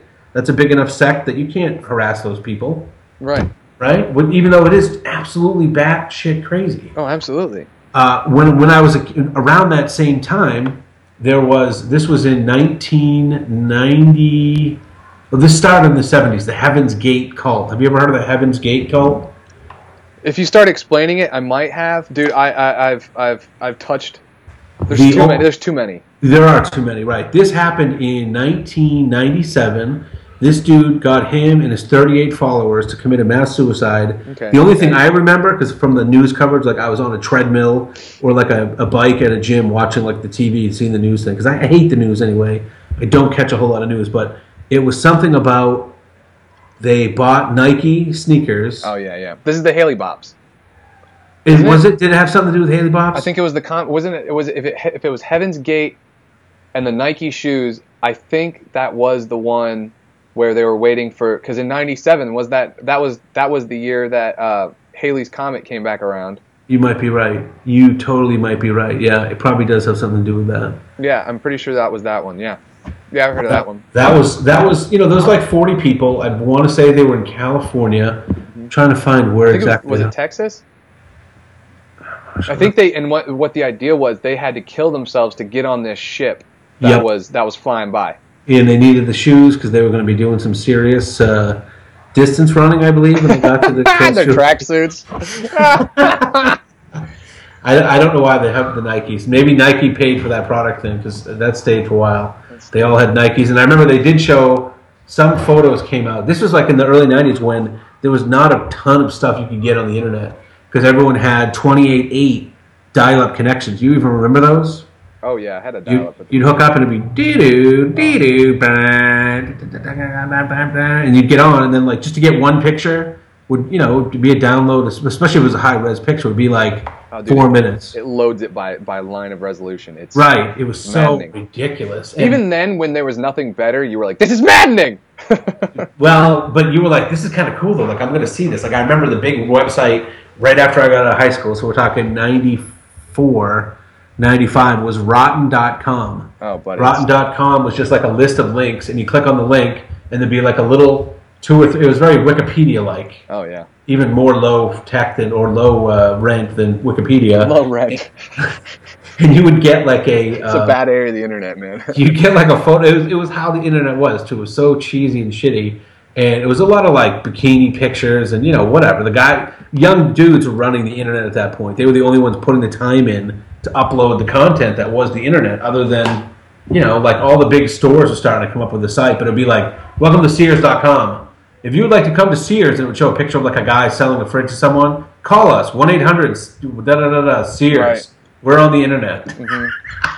We're on the internet, man. You didn't buy shit We're on, on the the internet. in 1995. There's nothing. No, yeah, dude, the, inter- the internet was was such. That's so funny that we're talking about like that stuff. Right. So those are some of my favorite conversations to have. Are beginning of the internet conversations, right? Because they get into uh, some cool crazy guy. shit. I met this um, me and me and a friend when we were on the trail. We just peeled off, and, and we were in New York. Uh, I think we were just right around Bear Mountain in New York, and um, and and uh, we were just alone. Like a bunch of people were up in front of us, and we just peeled off to have a snack and, and smoke a smoke a little bit of marijuana, right? Nice. And we're sitting kind of like off the trail, and all of a sudden this dude comes out of the fucking bushes, right? And I shit you not, he came out of the bushes. and he had like a walking stick and a backpack, but he had all gray khakis on and like and and, and uh, I think he might have had a hat on. They look normal enough. Like you can tell in someone's face, like the way they're smiling. Like there's no craziness in there. You just happen to be. You kids want everything done for you with this trail shit. I know how I'm getting there. I just go through the trees, That's right. I just fucking walk straight lines, motherfucker. follow the stars, eat my own shit, whatever. dude. Dude, this guy's. So I I actually we spoke. We ended up speaking to this guy for like a couple hours. It got to the point where people started getting worried about us because they we never we weren't behind anyone anymore, and because we spoke to this guy for so long because he turned out to be such a fascinating person. He worked for some company at the beginning of the internet. So before the internet was like a uh, um, before it was like a public thing, the government pushed every government ask like every government branch to get the internet. So all universities had to had to move over to the internet. They had to start like DARPANet or something or whatever. yeah, something yeah. else. It was before. It was all direct. It was all direct connect uh, internet. There was no um, Like you'd have to access the files on my machine, and that right. There the were no servers. There, yeah, at that time there were no servers. So it was it was actually faster. It was it was incredibly fast at that time, and um, so he he worked for some. I, I can't remember exactly what he, he he was in. Actually, he helped start some company with a couple other people, and um, CompuServe. I, I don't know what kind. I, I don't remember if he ever told us or he just kind of didn't really explain it or kind of skirted the subject because I think the guy might have been okay. You know what I mean? Um, he did he did explain how after years and decades he was he kind of did like a whole shit ton of jobs and then over the years like they would hire people to do each one of the jobs he was doing and then eventually he got like worked out of the the whole company. Um, but I mean, I think he he made out all right in the end, regardless. But he was explaining how because all of the he would spend hours a day just downloading these uh, um, journals, like these these college journals, uh, and because they would just come through like instantly, he could just get on like any college, any researcher, anyone, any scientist or any researcher who's posting, who who does anything, they had to put it on online, and he had just binders and binders of these research papers that he downloaded. So he just went crazy learning shit, right? So the guy knows everything. Like he was sitting there, he was explaining to us. He's like, these rocks you're sitting on are leftovers from this big glacial thing. He was just explaining everything. He's like, if you look, you're gonna cross up uh, up here. You're gonna cross these these these boulders, and you're gonna notice it's nice and smooth, and that happened from this, dude. The guy, he was amazing, right? What I, the only thing, the only reason I'm even telling you this is I got his all his information, and I'm pretty sure I have his email address uh, tucked away some tucked away somewhere. And I even told him I was like, I'm going to contact you again, and I really want to like talk to you. So, because back then I was kind of dabbling in the idea of doing a podcast. So that is, We should totally interview him. Man. Yes. See what he knows about the Zaytans. dude. Let's He get Susie's story checked out. Get this that guy, shit checked. This guy's on board. Maybe we need to give it a second look. get that shit checked out. Because yeah, dude. So that's that's the only reason. Um, and that would be a, just a lovely conversation because it's such a fascinating thing. It's such a huge facet of our culture at this point is the internet. But it does. It wasn't just how it is now. You know, there was this whole fucking painstaking process of the internet growing and building, and all the people that were there before. And um, I don't know if you were one of those people when during dial-up. I can't. What was it? It was like these these forums. They, it was like uh, what was it called? I don't know. Groups. What was it? News groups or chat rooms. It wasn't like chat rooms. It was like you could download things from from people. Like uh, it was like before Napster or any of those uh, kind of things, and you could get shit that way. It was like I think it was news groups. It was news groups. You picked a subject, and people would put post stuff into these different news groups, and you got these really text heavy, uh, like articles, you know. And it would have it would be like it was almost like the article would come up, and then you would get the comments. right. But it, but it wasn't like the, the terrible comments that you get now. It was actually people had to take time to get into it, so they weren't just like you. Su-. It wasn't a bunch of fourteen year olds saying I would totally ban her and you guys all suck, hmm which is like eighty seven percent of all comments on anything anywhere. Oh, dude, that's the internet. so unbelievable how it's degraded. I so everyone's got their beginning internet story. We could that would be an interesting thing for us to maybe like do an episode on, like bring someone on and we can just talk. Maybe we could bring like a few people on, like Yeah. twenty minutes at a time, and do their talk about people's beginning of the internet. I had a buddy. This was like one of my best friends in high school. He was really big into it when when uh, like in the early '90s when you could start getting home dial-up and there was actually content coming out. And he put together this website. He was all about I want to get how many hits, how many hits, how many hits. If you did a website and you got a certain number of hits on it, it would up your bill. Like they'd start charging you for that upload traffic or for the you know for the extra traffic that you're causing at this point for on these 28.8 bit connections.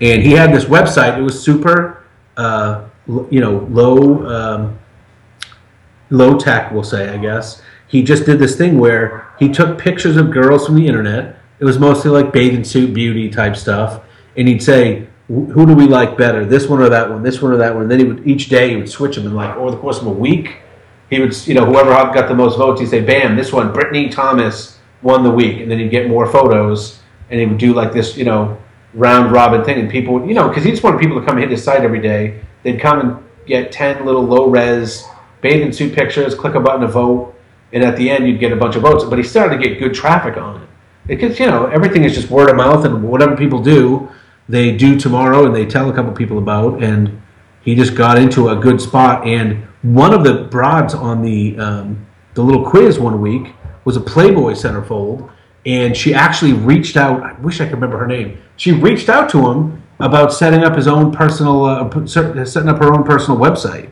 Holy shit! And she wanted to know what. Yeah, it was it was totally cool. We were all like, "Holy shit, dude!" Oh my god, the Playboy model's talking to you. He was like nonstop though, working on um, the prog the, the program back then to work with HTML really easy was Dreamweaver.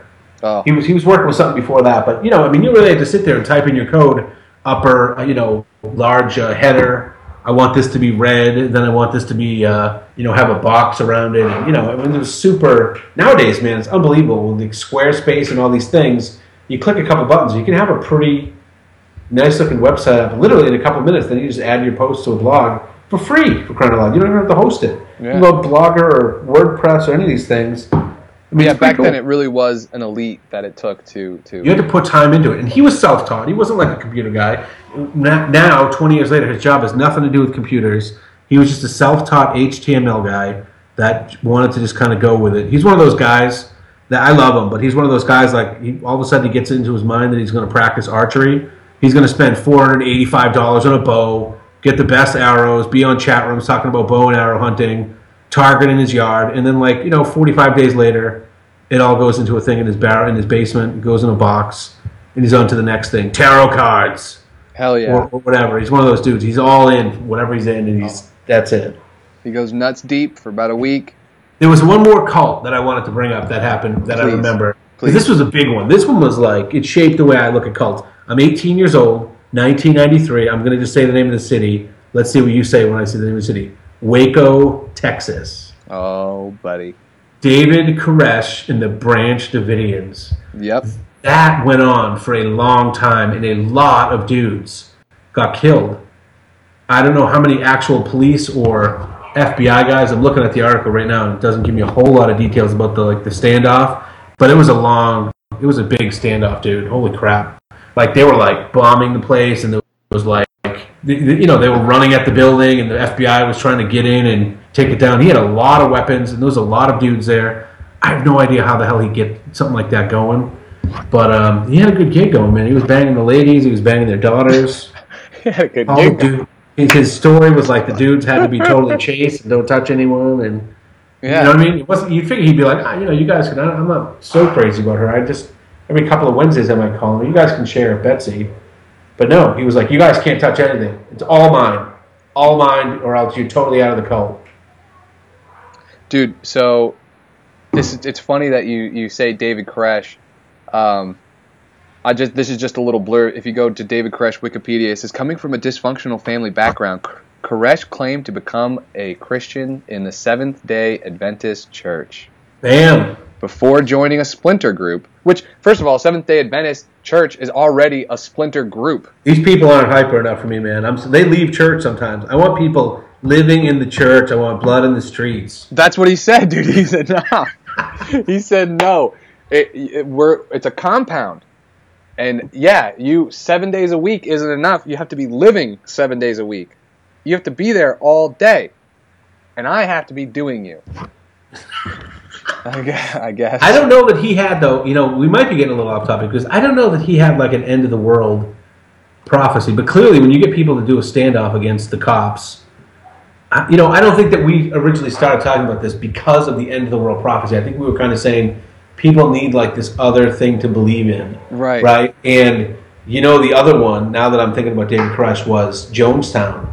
I read a book on Jonestown not too far back because that has always fascinated me. How he got all tell me about Jonestown. Jonestown started in Sa- San Francisco in the late 70s.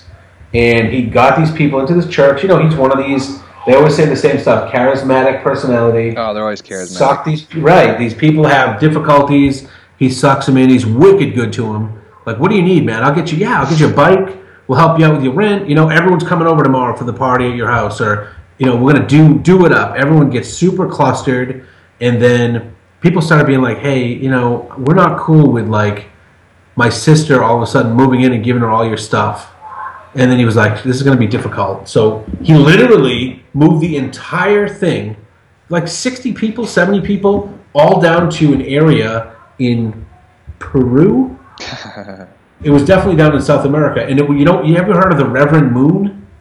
Again, no. I, The Moonies. The Moonies were a big, are a big cult. And that dude is sitting on like billions, and he owns like a gigantic chunk of, was it Brazil? It- He owns a huge chunk of a country in South America, and Jim Jones moved, like started a little thing right outside of where they are. No, French Guiana, Guiana, not not French Guiana, Guyana, and because it was right next to where this other huge chunk of land was. And at some point, Mooney was like, "Ah, you know, dude, I, I, I don't want like people to think that we're related. Not that I'm against any of the crazy stuff you're doing because I got my own crazy stuff going on. But you're bringing a little heat down here. And one of the people that was in the cult, her relative was like a um, someone that had some type of pull. They ended up having a representative from the state of California came down with his entourage to like be like, hey, this is over. We're coming to get this girl. You guys got to shut it down. And when they landed, dude, they like machine guns and stuff. Everyone got killed. Ah, shit. He had already been telling people because he knew that this was going to come. He had already been telling these people, hey, they're going to start raiding us because we have this great utopia where we mine the land. You know, it was like very communist.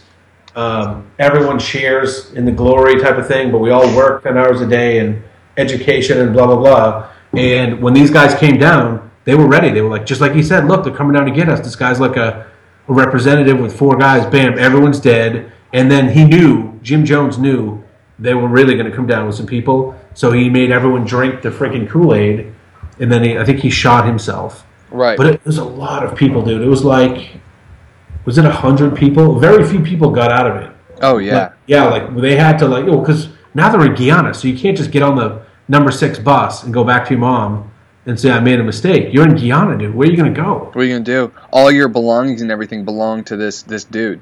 Oh, and You have no were- money, you have nothing. It was super integrational. Like that's what they do. They keep pounding on you're a part of this group and there's nothing else for you, and it's really hard to get out of it. I wish I remember the exact number of people, but I want to say, and I'm not wrong by too much. It was like about hundred people that all drank the damn Kool Aid down there in Guyana. Yeah, and that's so that's that's like one of the the uh Oh, dude, that's that's one of the nine hundred and nine inhabitants. That's right. Oh god. Three hundred of them children drank the Kool Aid. Yeah, nine hundred nine people. Dude, see that it's just, it's bananas, and that's one of the very first. Uh, that's one of the staples of a good cult is that when you join, you you give uh, upwards of like eighty percent of your belongings and your everything to them, and uh, now they have custody. So there's another cult. It's called like the um, the it's like the the something of the solar. I can't remember. And all of them are tied in with some wacky sh- I, I really I feel so bad to start talking about something and not be have not being able to to know specifically like what they're called. But I know like some of the there was like it was like two guys that ran it. And then like they of course have some kind of falling out and whatnot but apparently one of the guys was actually The Order of the Solar Temple. Yes, the Order of the Solar Temple. Yes, and apparently one of the the people very uh, uh, it was either one of the main two guys or one of the people that kind of run thing. They even um, uh, uh, uh, there's a lot there's like a huge conspiracy that that he is actually like a a, a very uh, what's the word a, a large like large scale arms dealer, right? Jesus It's Christ. just, dude, it's it's crazy, like how deep the, this this insane rabbit hole goes, and it's the way it sh- the way it, it, when you you learn about him, the way it seems is that these guys run the thing knowing that it's all just a bunch of bogosity bullshit, but just continue to to perpetuate it, and to, there, dude, there's like murders popping up, people having to die, and they would just burn people to death. It was just crazy, man. It was it was nuts, um, like crazy ceremonies but I think a good aspect, a solid aspect of a cult is because so we're like you were saying with the Waco, Texas guy, you don't or not um you you're not sure if he had an end of the the world prophecy going on, right? Uh, see, now here's the thing. Some of these places, that's like a big part of like the everyday. Is we're all working to get to, you know, sanctity by May 7th of next year. But some of them don't have it until they're like, okay, I just got a really distressing cell phone call. Changing it up here real quick, okay? Everyone get a gun. That's right. Everyone get your gun grab a partner. and watch your back. Because the the um but i think it, it's it's hard. You would got to imagine it's got to be hard to keep something perpetuating with no sort of end. You know what i mean? So i think that's almost why they they give these these end of the end of the world sort of prophecies. Okay 3 years from now on may 7th it's all done. It's all done right so But then you know what? You know what? Here's the thing, though. People have a tendency to want to justify their previous actions. Right. You don't want to look like an idiot. You know, like you've been with a girlfriend that it wasn't going well, and ninety percent of the time you're like, "This sucks."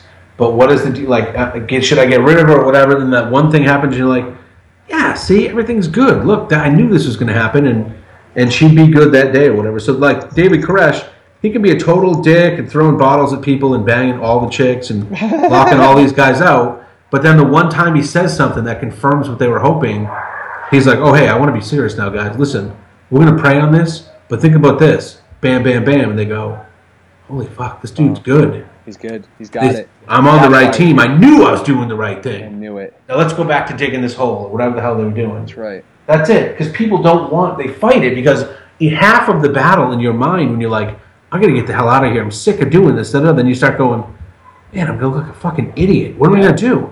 Am I gonna go go to Isaiah and hang out at his house? He's gonna be laughing at me. I'm I'm gonna gonna look laugh jerk. at your face, man. Yeah, You gave I'm all your money to who? Everything you owned? I I mean, can you imagine seriously the level of like? Yeah, dude. Like once you're in, Oh. once you're in, it's gonna take some real special clairvoyance to get you out. You know, because of pride. Total, yeah. Once you're in there, dude, it. you can't. What are you gonna do? Turn around and go back to society where and be like, ah, yeah, you know. I was just kidding. Do you ever see that movie, The Ten, way back? Uh, it was from like the early aughts. The Ten. Had. Uh, does that sound familiar? no. the guy kills the he kills a lady. He put a sponge in her. He was like a doctor, and he sewed her back up with a sponge, and then she dies. And they put him on the stand, and they go, "Did you put that sponge in her?" And he goes, "Yeah, I did, as a goof." And like that was his whole thing, all the way he's in jail and everything. It was, it was actually Yeah, I was just joking, everybody. Come on. that's a goof. Come on, it's a doctor joke. It's a joke. Yeah, come on, you guys are being dicks. It was funny. that sponge in there. Everyone thought it was funny. It, but like you said, it's been happening forever because people need a place to direct. This, it, it's a world where we don't have any answers, man. Right? Yeah. We, we know nothing. For me personally, it sounds like you kind of have a, a reasonable view on it too. For me personally, I just say I don't. I know that we don't know. I go with what we do know, like the physical, scientific truths that have been you know reasonably agreed upon. Right. You go with that. You try and be a nice guy just because. I don't do it because I feel like there's some you know checklist at the end that I'm going to be run through. Yeah, just But- be nice because you know being nice is what everyone should. Just be nice. What the fuck's wrong with you? Feels good. Yeah, yeah. When you think about the Ten Commandments, are pretty much a part of not the actual Ten Commandments, but the Ten Commandments are like a staple of all of these religions at some point. Not not the exact Ten Commandments, although they pretty much follow a similar list, right? Where Right. The, the main religions. They say don't kill anyone. Why? Because we can't have people killing each other. We're trying to collect money, get people to you know get into this organization. Um, so what else? What are the Ten Commandments? It's it's a good thing to not kill people. Yeah, it's just everyone because you don't want to be killed. It's like because you don't want to be killed. Yeah, like you don't want to be killed, so a- yeah, don't go around killing about. everyone. Don't kill everybody. That's that's simple. It's not functional. That's what I look at is the the three main schools of sociological thought are the functionalists that say everything comes from is this functional or is this not functional? Because if it doesn't work, it's like it, it's almost kind of like saying it's a natural selection in social behavior. If something doesn't work, like hey, let's all kill each other, very quickly that does not become fun. You know that doesn't work, so it goes away. People don't do that. That's why we don't kill each other. It's not because people are great or God said we shouldn't or whatever. It's not functional. The other school is the conflict theorist school that says there's people that have and the people that don't have, and there's a constant battle, and the haves are always trying to keep the not haves down. And then there's the third school, which I've never really subscribed to, called the symbolic interactionist, that says individuals are all very specific, and it's all like, well, we, we actually kind of touched on some of these points way back, but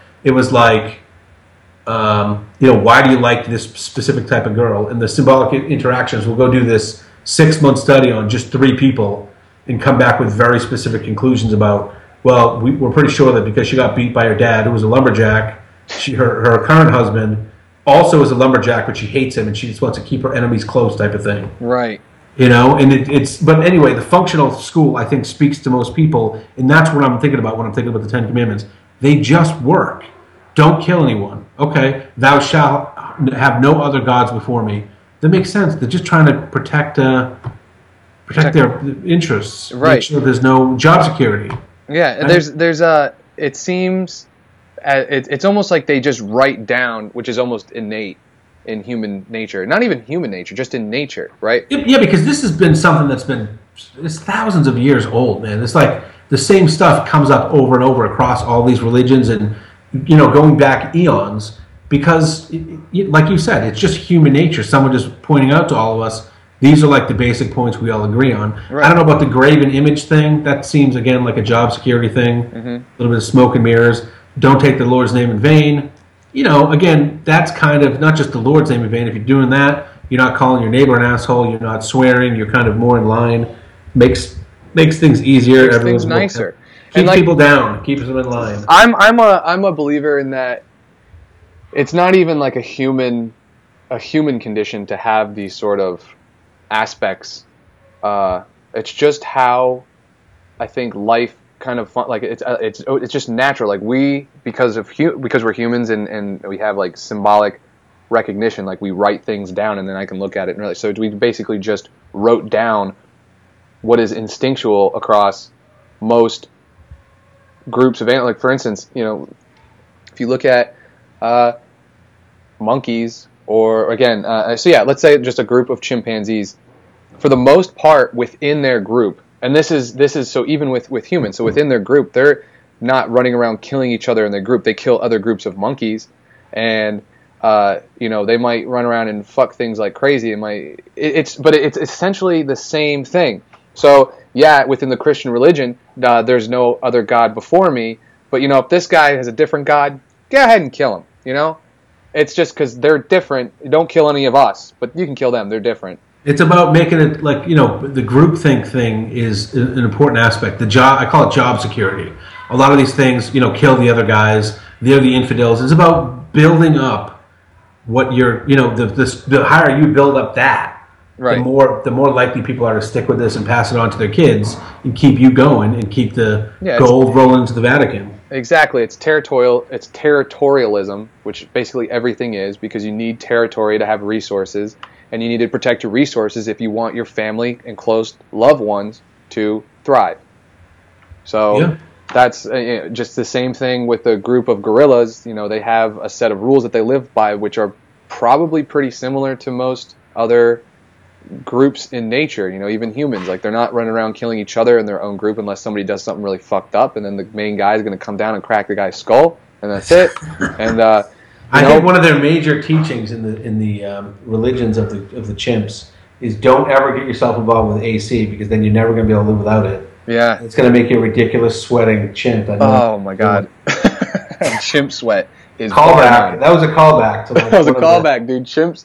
Yeah, Ah. one of your, one of the old episodes I remember. But like half of the Ten Commandments, which is you know it's, it's so stupid, is all housekeeping stuff and and marketing that is trying to uh, you know keep keep things going. But the the, the ones that that everyone agrees with are. Uh, let's see. Honor thy father and mother. Yeah. Totally functional. Makes perfect sense. Don't Thou steal, shalt steal. not kill. Hard to argue with that one. right. Don't commit adultery. Again, functional. Keep things all going smoothly. Thou shalt not steal. Nobody likes a thief. Thou shalt not bear false witness against thy neighbor. Don't lie. Right. Again, it's not functional. And thou shalt not covet. You know, I mean, th- those are all pretty good rules that you want to live by, whatever Right. the hell. Religion or no religion.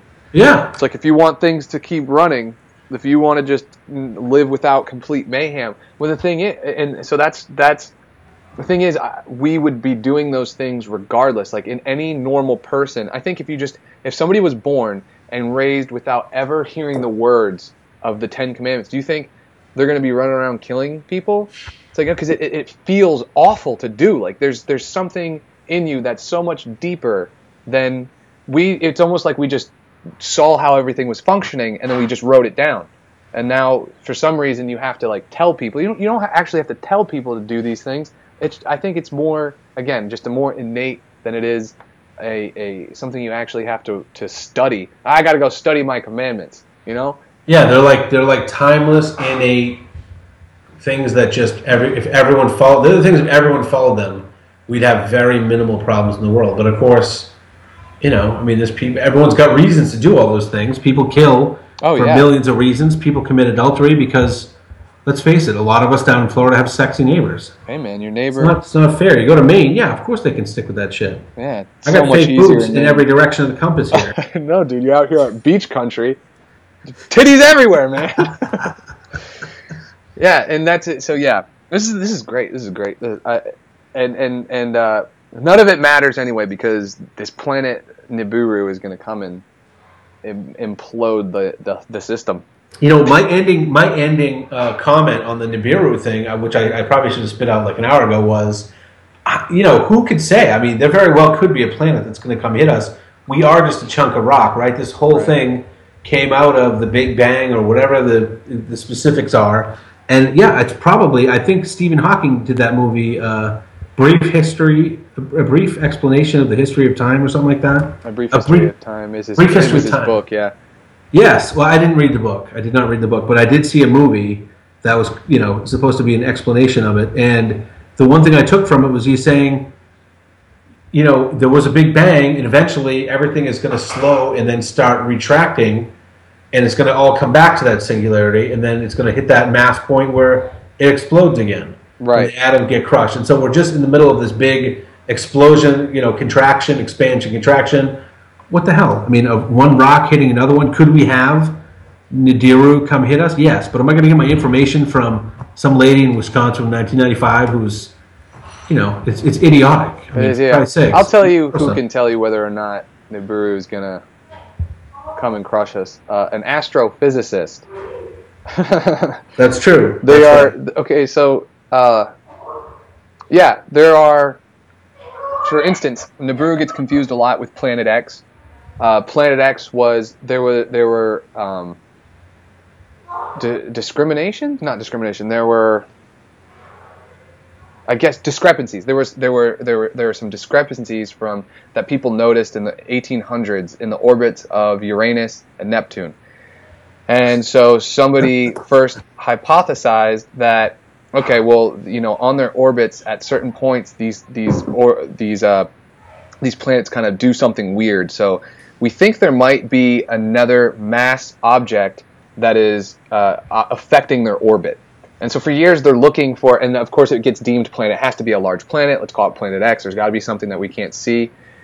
And uh, for the longest time, you know, they're looking for it, and they found um, they found Pluto, and people thought it was Pluto, but Pluto didn't have enough mass to actually affect any, uh, uh, really affect their their orbits. I think they ended up finding something. They actually recently, so so somebody, who- uh, um, a, a man named Mark Brown, who is a, a very he's a renowned physicist, astrophysicist. It's funny because he's he's you know had his hand at obviously you're in public. Somebody goes, "Oh, you're Mark Brown." what about Nibiru, huh? You know, you can't stay away from it, and so he's got to answer these questions at some point. And so he he has. I don't think it's that hard for a legitimate a legitimate, legitimate astrophysicist to shoot down the Nibiru thing. It's not. It's not hard at all. and, and he did it. I don't think he's up he, at night going, "Oh my god!" But then they're going to ask me Nibiru. You know, he goes and he he um, explains it in a number of different ways and and all this kind of different shit. And uh, but he actually recently in like earlier 2000s discovered two. There's two more. There's two small planetoids that kind of orbit around the same area of those planets like Neptune and one of them's a little bit bigger than Pluto and the other one's a little smaller than Pluto. Uh, they're called like there's there's some weird Greek or some kind of god names like Sira and Edna or something like that. I don't know. And but, what's the significance of those? Again, they're just extraneous planets that are floating around in our solar system that people didn't know about before, but they're they're there, and he discovered because their orbit is longer, is well longer than the typical ones, and so yeah, and the, well, they're yeah, and it's just kind of hard to to it's it's it's interesting. I again, I'm speaking almost as if I know what I'm talking about, but I have no idea, and but my my my my small kind of clue is that in a lot of a lot of what they're doing when it comes to astrophysicists, uh, like the, they, they look at an orbit of, of a planet and then they project it in a vacuum, and it should have this perfect path. But at some point in its path and monitoring it, it does something outside of this perfect path it should have in a vacuum. So then they have to go, okay, uh, judging by how far it's moved or how, what it's done, let's let's say there is a, a star or a planetoid type thing this far from it, how large would it have, have to be to make this discrepancy happen? And then they run all these numbers and they look for shit to find out why it's doing what it's doing. Yeah, it is amazing to me the level of variables that they can fill in. And, oh, dude, and, and be and be accurate, you know, and say like, well, we know that this thing is here because this is orbiting that way, like you just said, it's pulling the orbit out of whack. So there's clearly something there, or like with a black hole, they can tell you how much it weighs because the way the light moves when it passes it, which I, I don't still don't even understand how that is. Oh yeah, yeah. I know it's there's just, a bunch really of words cool. coming out of my mouth, but I don't know anything past that. And I, that's the other thing. You got to be honest with those kind of things. You can't just stop somebody at their job and be like, "There's a planet entering our system," and you're like, "Do you even know what system you're talking about?" Like, you know, I don't. Say, for some reason, I don't think they ever even talk. Oh, and if dude. they were at Lox and Egg and that guy said, "Hey, I'm Mark Brown, Isaiah. Can I get my eggs done a different way?" And she heard that, and she knew that was the guy. I don't think she'd say a damn word to him. She wouldn't say the word to him. I don't because that's not what she's about. She's about an escapist thing. She doesn't want reality. If she wanted reality, and it may happen to her at some point where something's going to happen to her. Maybe she gets mugged really violently, and she's going to wake up and be like, "I'm going to get out of this topaz jewelry Nibiru shit." topaz jewelry. I gotta look this shit up. Is the you'll, end of the world coming? Or you'll not? know one day when she comes in and she makes her order, and you're like, "Hey, how you doing?" So she goes, "Fuck you." Fuck you. Just give me my breakfast. Just give me my shit. Nibiru's yeah. never coming. And I'm like, I know. I know. Here's your here's your bagel. That's the only thing that matters is your bagel. Trust me. Wait, now I got another. This this before we wrap up. This is right up your alley. I wanted to run this by you. This is an idea not trying to get you out of the Lox and Egg, although it could be a nice side gig for you. I know you're like a hiker, biker guy. Okay, I am on the other end of the spectrum. I am a doughy office worker. Now, first, do you want me? What what what point? What uh, um? How do you? Okay, so you're you're you're pitching.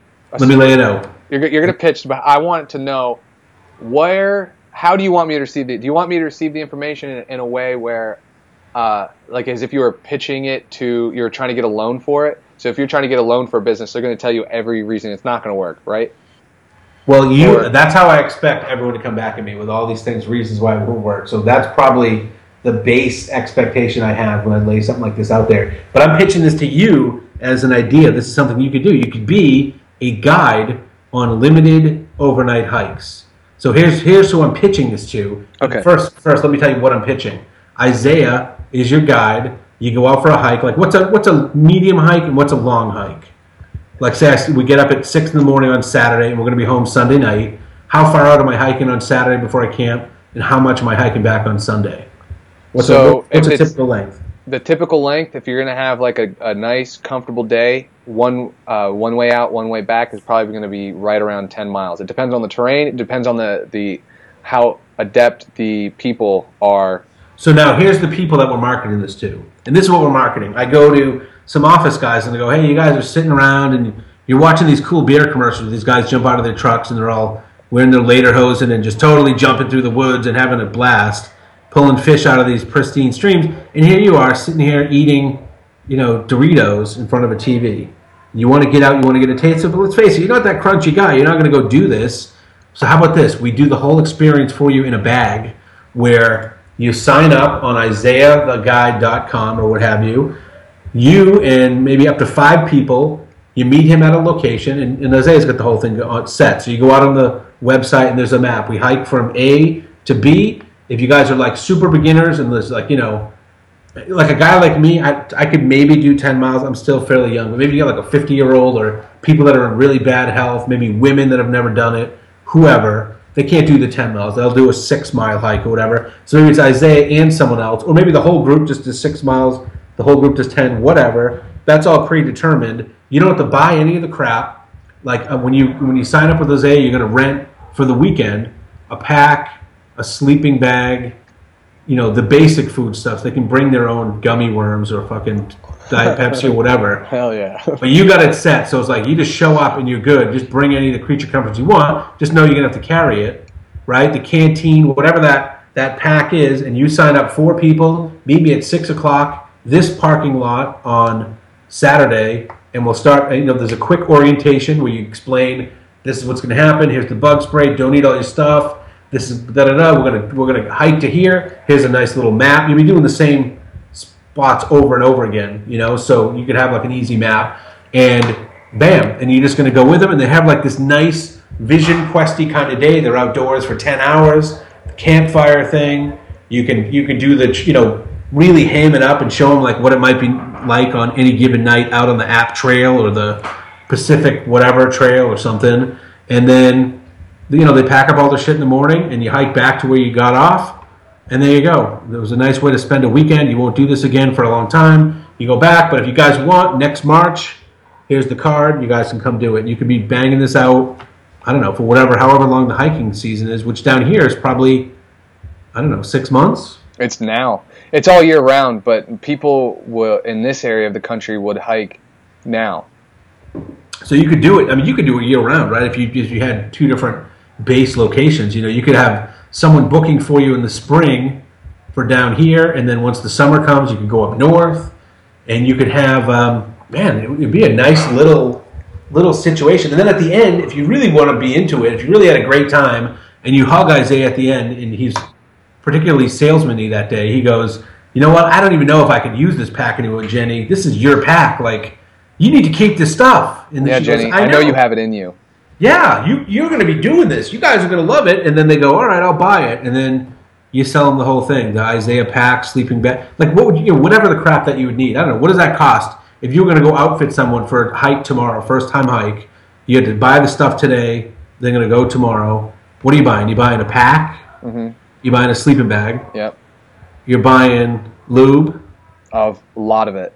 Right? I mean, I'm just thinking if I was taking someone out first time hike, they're going to want like Body Glide or Vaseline or Oh, buddy, Something. the chafing is just right. it's it's bar it's it's it, it's above and beyond any sort of denim in the ocean dry dried denim after it's been in the ocean and it's on your legs.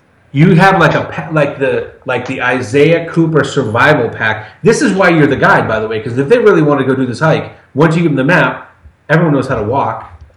They could just go do their walk, but they need someone that's going to be like, all right, listen, this is what we're going to do. We're going to stop at these times to have a break.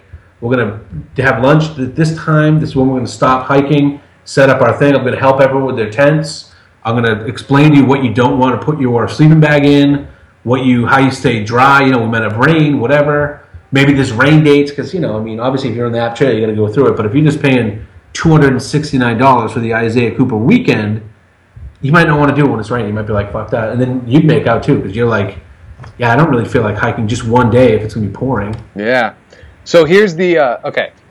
That's a kick-ass plan, by the It way. is a You can- kick-ass You can plan. charge. I don't know what would you charge. I mean, if you had one to five. No, go ahead. I want to hear your initial reaction to the to the idea. Initial reaction.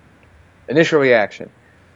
With what has been laid out, what is being sold here uh, in this specific scenario is hiking with me. The hiking experience. No, it's it's hiking with me because what you've explained is uh, in it in itself. So so is is a very common thing. You can go anywhere where there's mountains, and they have guided hiking tours that can take you out for a day, two days, a week, a month, um, all throughout the White Mountains, throughout uh, which is up in New Hampshire. They'll take you any literally anywhere you can go hiking. There is a like an, an an out, thing. there is an outfitter there that will give you it's and it, not only will they take you hiking they'll they'll have you uh, um, they can do guided river tours. So you you get all your shit on a kayak and they take you down the river. You get out of the kayak you camp on the side of the river you, you kayak some more uh, you know the next day. And again they don't even they have it to where you could do it for a day. You could do it for they, these guided tours i have met one of these guys uh, I met more than one of these guys, but there was actually one guy specifically that I met at a hut in the White Mountains, and uh, me and my friends we sat and we spoke to him for a while, and he's like, "Dude, this gig rocks." He's like, "I hiked the Appalachian Trail, and of course, once you do that, these companies are more they're really going to want to hire you on because you know your shit, you know what you're doing. What else could you put on your resume? That's like what they want to see on the resume. It's exactly what they. Want. I went to see. the uh, Harvard, uh, the James Lofton School of Hiking. exactly Of hikery. of hikery of hiking and hikery. So and, and he's like, dude, it's it's such a kick ass job. He's like, I work. Um, he's like, I'm working right now. He's like, I'm sitting. I'm. He's like, all them. He's like, they're all in there. They're doing their own thing. He's like, all I do is I tell them what time. He's like, we we got to be set up. He's like, if someone has like a problem, I I'm there to help them with the problem. There's like some protocols I go through with them. Um, and some of them, it's even more hands on. Like some some hiking groups are like really. Uh, uh, sort of they're just kind of guiding you and help and they're there to help if anything goes wrong. You're making your own food and whatnot. Some of them it's it's to the point where you need more than one person out there because one of these employees is carrying like all the cooking ware and then another employee is carrying um, all the food and then you make the food for all like 10 people every night and every morning. Like all the meals is like all right we got to stop here So there's like the basic, the deluxe, the super deluxe. Yeah, and like I even- remember that moved that book into thin air, the Jon Krakauer book. Uh-huh. They, they did that where they took people to the top of Everest, and they they got in trouble. The guys when they yeah. Did you ever read that by any chance? i Into did Thin Air? Oh, dude, great read. I think they made a movie about it, but the book, it's Jon Krakauer. He's really good. That book was great, and it was doing the same thing for people hiking to the top of Everest. And they, some people had no business going to Everest. they paid enough money, like you said, they'd carry the cookware, they'd make the food, they did the whole thing. They'd tell you when to put your oxygen on. They'd do everything, and you were just kind of like walking up the mountain, texting, and being like, "I'm tired. I want to sit down." Well, we'll piggyback you or whatever. You know, it was ridiculous. right But I mean, this sounds like it would be right up your alley because clearly that is what you wish you would be doing is, is that guy that's out there. You could be making some good money on it, and you could be making a a uh, modular type thing. It doesn't have to be necessarily with you, but like, have you ever been on like a guided tour where like the guy has got some personality and he's doing the tour of Washington on, a bus, and he's making jokes and he's trying to tell you know trying to educate you and run through the script, but he's, he's like a cross between a tour guide and like a Southwest uh, stewardess. Yes, I've had I've been on those. So that's where I'm coming back to. Like essentially, uh, um, essentially, fundamentally, that's what would being sold there. That's what would have to be being sold because there are companies. There's literally so even with cycling, adventure cycling has people that that's they'll take you across the fucking country. They'll guide your ass across the country. They're there they're like, okay, we're waking up at this time. We're stopping here. We're doing this, and they they'll bike your ass across. They'll take you across the entire country on your bike, right? Um, so what you there's no point in competing with a company. You have to then find your own niche, and the niche would be if I were somebody that people knew and they knew, oh, this man is a he's a funny, uh, entertaining kind of person. Not only we're going to be hiking, but we're going to be hiking with this dude. He's going to be talking to us. He's going to be pointing out plants and explaining plants. He's going to be making us laugh. Like that would then be what you would have to uh, try to sell because the other thing you're trying to sell, you're just in a in a flooded market of a bunch of the bunch of the same shit with more money. These people are going to be able to do it better than you. They have more resources. I'm just one person, right? Um, yeah, I, I, I, think you you could be successful doing it because you clearly have a, a flair, a knack for doing it. You're a personable guy. And I mean, I think there's enough people out there that want to do this type of stuff. If you can explain it to them, it's a nice little plug and play weekend where yeah. you can go do the hardcore camping, hiking thing. Right. Where would you do it if it was going to be around here in Sarasota? Is there a place you can go hike 10 miles and, and like camp outside? Yeah, so I mean, there's Myakka. You can go hike out there, and there's a there's some state parks a little up north. There's a bunch of the uh, uh, the springs, you know, and then of course they have the Florida Trail, which is a, a, newer trail. It runs from you know Key West all the way up to into I think Alabama or some shit, right? And um, so where is that around here though? Uh, it's not. It's it's. But I mean, what are you gonna do? Like that's that's the trail. Like in, in oh, so Florida. Key West, Alabama. Most of it's under the Gulf. I get you. Yeah, yeah. It's just all uh, tunnel. That's right. so they. Uh, what um, um, was I gonna start? Okay, yeah. The so you say I have a knack a knack for it. I, I think um, I think I said this or I stated this in the in the one of the earlier podcasts, uh, maybe even the first one. I think. Yeah, absolutely did. Absolutely did. My first day on the trail was my first day uh, hiking and camping ever, right? and then it just continued for six months, and then it was over. And it's not like when I heard of the Appalachian Trail and doing it, there was something about me that wanted to just go out and experience uh, a journey like that, but it wasn't because of the hiking aspect. You know what I mean? Or the being outside and camping. Like I just wanted to be adventurous and have a journey. And the journey called for having to hike and camp, right? So I just wanted to have a crazy experience and then having my own drive. Now, here's the other thing. When it comes to people, I have I can be highly motivational to to people, uh, and I love to be highly motivational. It's one of my favorite things to be. But as soon as I encounter a person, because there are there's this really strange personality type where they get they have this like subconscious sense that you're trying to like help them and motivate them they do the opposite, right? And as soon as I encounter that, I then change to who they are and I encourage them to be a piece of shit, right? So it's just like, yeah, fuck you. If you don't want to have like, yeah, fuck you. You can't do this, right? And but I mean, come on, it's just two days. You pick them up on Saturday. you hike them ten miles down the road. You camp. You could be playing Candy Crush all night, like fifty feet over on the other side of a bush get up and let's head down. You can just talk to the chick that you like the whole time. You don't have to talk to the prick. That's right. That's what I'd do. They've already paid. That's the beauty. I'd be everybody. Everyone's like hanging off cliffs, like screaming, and I'm just got my my foot up on a rock, talking to the to the the girl with her titties hanging out, eating a granola bar. Hey, you know I uh, through hiked this bitch a couple years ago, right? Isaiah, there's a bear. Scream real loud. Anyway, like I was saying. Well, I don't know. I threw it out there because I was just thinking about it today. Sometimes if I run with headphones on, I feel like the music is combating my, my free creative juices that are flowing. Right. So sometimes I try and run without headphones. And I was doing it right before this podcast, and I was thinking, what am I going to bring to this one today? And I went, you know what? It would be kind of neat if there was like, because I don't know. I sometimes think it might be nice to do like the the one. I can't do six months. You know what I mean? I got kids, and I'm dug in at a job and all this, but It'd be nice to do like a weekend, you know, or even like a three day weekend or something to try it out. Dude, I agree. And that is that not only do I agree, but that's what I think a majority of the people should do. Like everyone should should even if it's just for 2 days. You're out there for 2 days, you get it. Like you understand what the fuck's going on. It makes so much sense. It makes you appreciate everything. Just having the deprivation from society, being able to go out and and be in the fucking woods see the sky, sleep outside, just for two days. It makes. See, I think it'd be fun to do it with like three or four guys I know, you know, or like a work retreat. Like yeah. maybe that's what you could pitch it as. Like we do the whole thing, get your manager to get in contact, and we'll do the whole thing. So people that have never done it before, because like my work where I'm at, we don't just do like, hey, we, are all going to a bar for the Christmas party.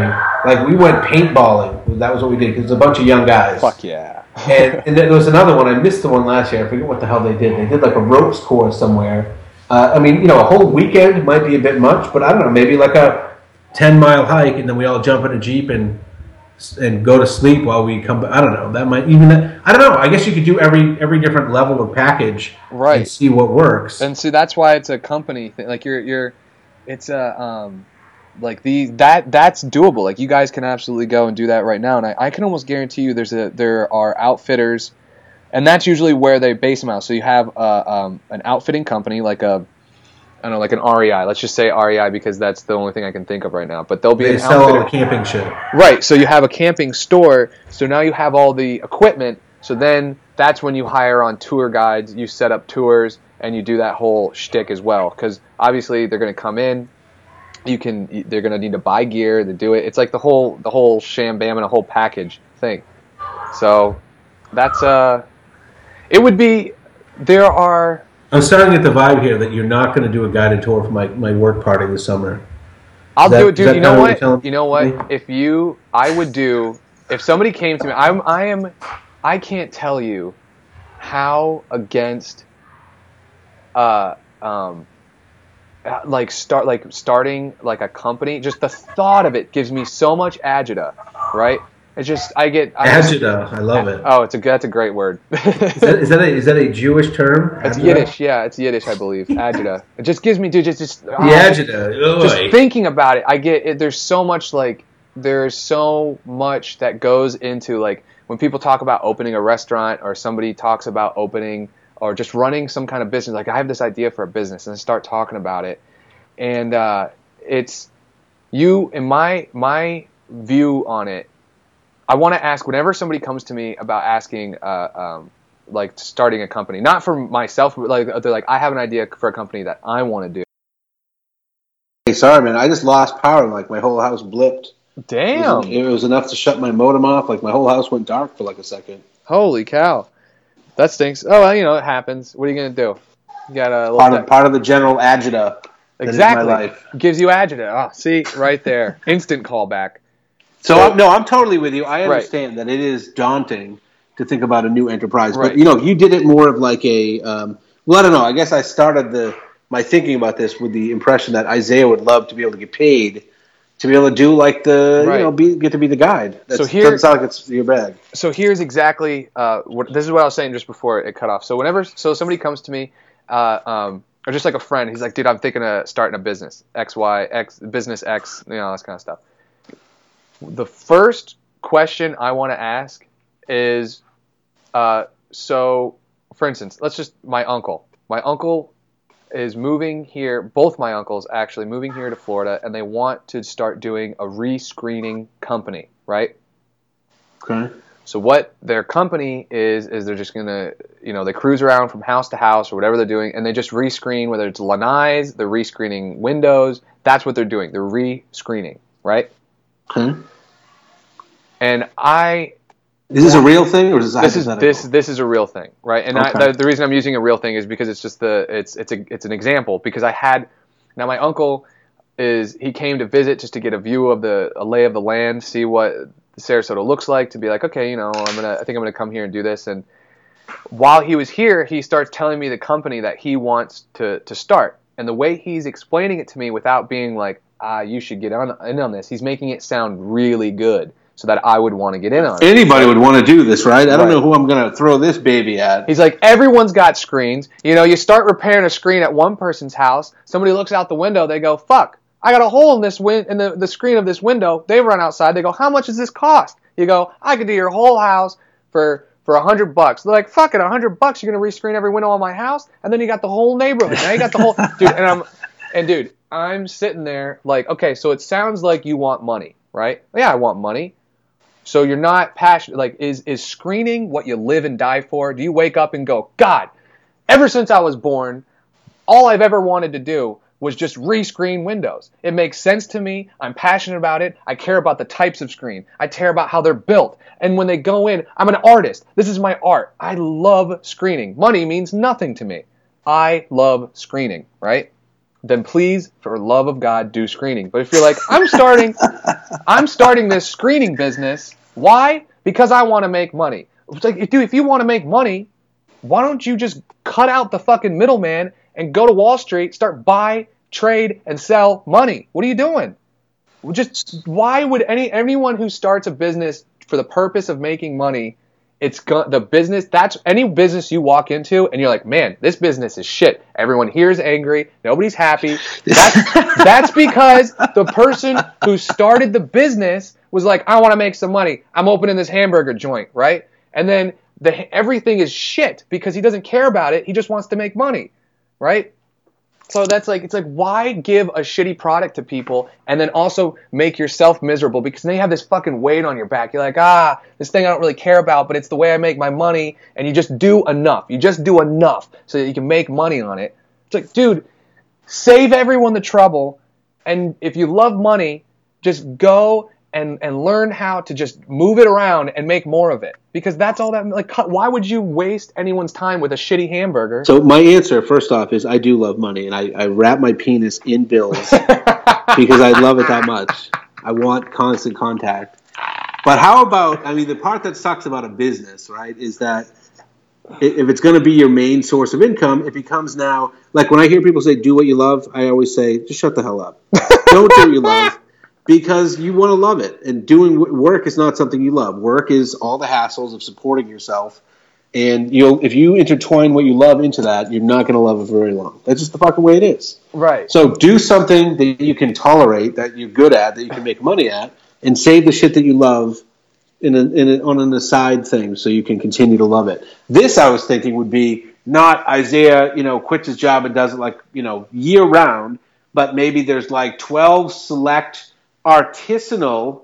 That's a very trendy word now. big word. artisanal camping experiences, or how about this? Isaiah Cooper's hand tossed camping experience. Ah, look. Hand No. toss. So There's only six came to me, dates. There's only six dates. You charge people whatever, and you're making like I don't know, eight hundred bucks per trip. And then if they buy the camping stuff, you make another twenty percent. If not, you get to keep the camping crap from the year before. So there'd be a little investment because you'd have to right? have. See, dude, you're th- this agita, agita, agita. It's building. It's it's it's logistical nightmares, dude. I care about hiking for my. It's just. It, dude. Oh my gosh! It's just it. It's just like ah. now. So let now me I'm ask you. about, Besides the buy all agita, this stuff, and I got besides all this stuff, let's just say someone someone laid this at your doorstep. Okay, it's not as juicy as screening. Because God, I love to be up on a roof with a fucking windy roof Oh, with nothing dude. but a screen I- I to stop me from falling into a pool. I live for it. How, But you enjoy the camping thing, and you enjoy having a captive audience that you can speak to from a perspective of, uh, you know, expertise. We'll say, right? Who doesn't love that? yeah, it feels and you- good to be number one. Yeah. and you know people the, the, the group that i'm thinking about is like five guys office workers they're like hey let's do this. The guy's got an opening on february 20th or the weekend of march 3rd you know 31st which one do we want to go for? We got to put in a deposit of 600 bucks now. Bam. I get the 600 bucks. You're totally you're the you're the talent okay? You're not you, I'm, I'm you know you're set. You don't even have to deal with any of this crap. I just say show up on the 20th you get five guys. Yep. all you got to do is show up, clap your hands, give them the speech about, no, I don't want any goddamn shenanigans. This is my trail. This is how it's going to go. And then you just start hiking. I'd do it. Of course Right? I'd do it. Yeah. Of And course then- I'd do it. Dude, there's money to be made. And we could do like, I don't know, three, four dates. You know what we do? You know those uh, those Tough Mudder races that people go do? Yeah. I don't, I don't know why people spend $60 to go run in the mud Ugh. and buy a number or whatever. But at the end of that, when they're getting their water, I just go pamphlet it off and I go, "Do you guys have any idea who Isaiah Cooper is?" And he is here for six dates in 2016. It's unbelievable. I can't even believe it. You have a chance to hike with Isaiah Cooper. He's not even online. That's how ridiculous this guy is. Anyhow, bam, here you go. Talk to your HR people about coordinating a five-person trip and that's it. You go hike ten miles out. If they can't make ten, they won't make ten miles because they're not hikers. They'll do seven, and there'll be an old lady that'll be bitching about it, or, or maybe the old lady's gung ho. So there'll be someone else, and you go, you know what? Most people only make it five. You guys have made it five and a half miles. I'm impressed. Let's set up camp, s'mores. Everyone go to bed at eight thirty. We wake up in the morning. Bam. Bam. Yeah, dude, that's the thing. If I was just, that's why uh, there's been a number of times in, in, in, in at jobs where I've been approached, or I say a number, one, One's a number. One's a time where I've been approached with a manager type position, right? As soon as I heard that, I said, fuck that. Because it goes from what you're talking about now to like running shit. And that is where it's like, yo, I want, I have, uh, uh, and that's, so yeah, if I just had to show up, like if you called me, like, hey man, show up, I'm to give you some money, you're to take this group of people out for a couple of days, and uh, you're just to go on a hike there and back, 600 bucks. I'd be like, yeah, I'll be there. I'll be there. That's all I got to do. I'll be there. And I, I can keep them safe, explain how to do things, help them out with problems that they're having. I can do that. That's what I can do. As soon as it gets into, oh, well, you know, they're going to have to buy gear. You got to help them buy their gear. If you have the gear and you buy it, then you can sell it to them for this percent because then you got to make this. And then, you know, you might not, oh my God, set up the Isaiah, have a fun trip. Remember, everyone needs to be upsold on the lube. The coop, the coop lube. Coop lube, dude. I need coop Gonna lube. save your ball sack on the gonna entire. sa- the coop lube, buddy. You put that, dude. You'll be gliding. It'll be like a frictionless, frictionless environment in your pants. Just nothing. you you won't walk without it ever anywhere. You Maybe can't we- keep your. It's it's so frictionless. You won't be able to keep your pants on. They'll just fall off. We you know we would try and make it because I think people would be more happy with the experience. They're trying to get away from the commercialization of everything. So it would be better if it was just like, hey, listen, you've signed your paperwork, you did all this crap in the real world on cement inside a building at a computer. Once you do that, just meet us at eight o'clock. Everything is going to be done. You show up. We're going to give you a pack. Right? I mean, is that maybe I don't know that much about the whole hiking thing. Right. Like, is it possible that if I just said there's going to be five guys, would you be like, well, any of them weigh over 140? Do they have this? I don't know. I mean, you'd have to say you got to bring your own shoes. Right. Can they just hike this 10 miles in a pair of Reeboks? Yeah, that's dude. That's the thing. People uh, get so uptight about like types of shoes and footwear and stuff, and uh, it doesn't matter. Not uh, mo- so much of it doesn't matter at the end of the day. Uh, but convincing people otherwise of that is almost impossible. It's just like a religion. You know, people need a specific brand for something. They need a specific this or that. But so, um, But we can just tell them, hey, just you're going to be walking 10 miles Yeah. Saturday and Sunday, so bring some good shoes. If you get blistered, Now, if you had we can send an Uber you- out to get them. Right. If you have have to. rental gear, like you had a, a like, so you have at any, you'll never do, you'll never bring more than five people on a hike, and then you have ten sets of gear, right? Yeah. Complete sets. Uh, and then you you just all the person has to do is they get on, uh, uh, they fill out, they say I want to do this, and then you ask a couple questions. How tall are you? What's your waist size? Uh, and how much do you weigh? Like just real simple questions like that. Because uh, outside of that, it doesn't really matter.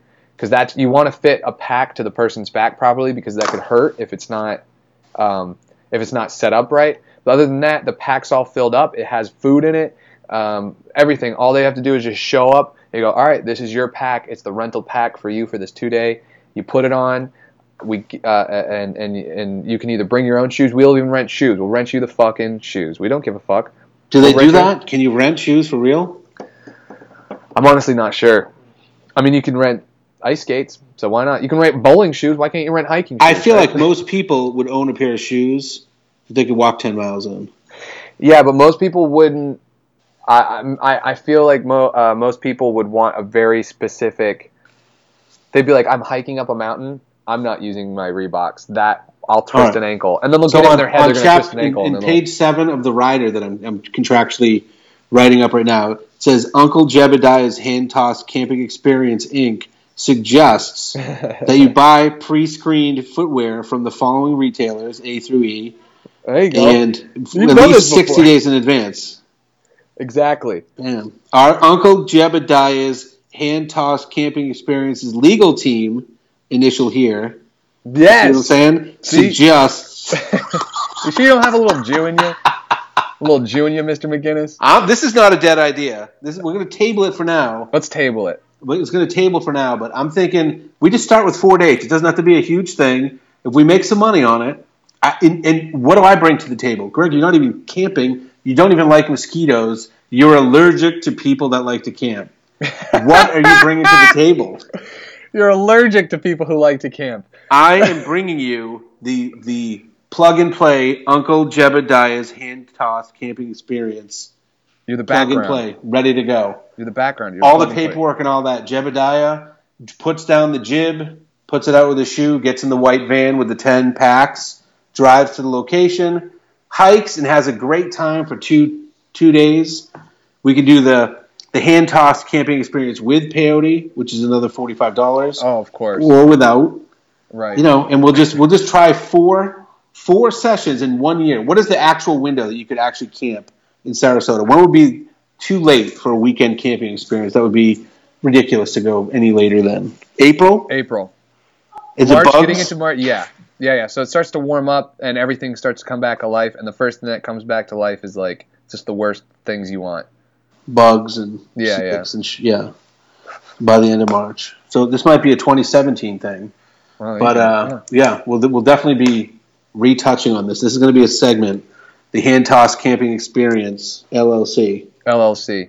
I like it. You know, I know, I know. I come hot and heavy with the passion of of, of you gotta if you want to make money, you gotta do you gotta buy, trade, and sell money.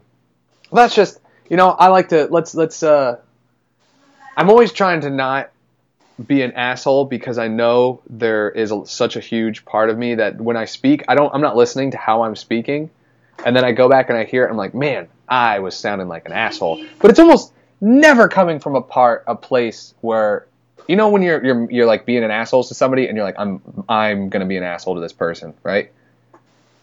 Right. Right. Well, I, most most of my human experience. Most of my like human that. experience. I'm looking at you and I'm going, I'm being an asshole. I'm never, I never, uh, very very rarely do I do I do that to somebody. I'm always, but I think it's just how I was raised, how I speak. Sometimes it sound, uh, um, comes across, and I'm always trying to. I don't. I do. I just want to be nice. I want people to think I'm nice because I'm nice. I want to be nice. Please love me. Love me. Wait, so was that going to a some type of rebuttal of this idea, or was that Not at all. No, it was just Oh. how I how I uh, the reaction of, of the idea up to this point. But I would I would love to continue to play with the idea, and why not? Who the fuck cares, man?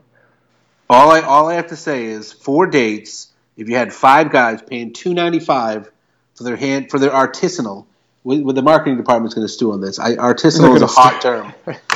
Uh, the artisanal camping experience. Five people, two ninety five a pop, four dates.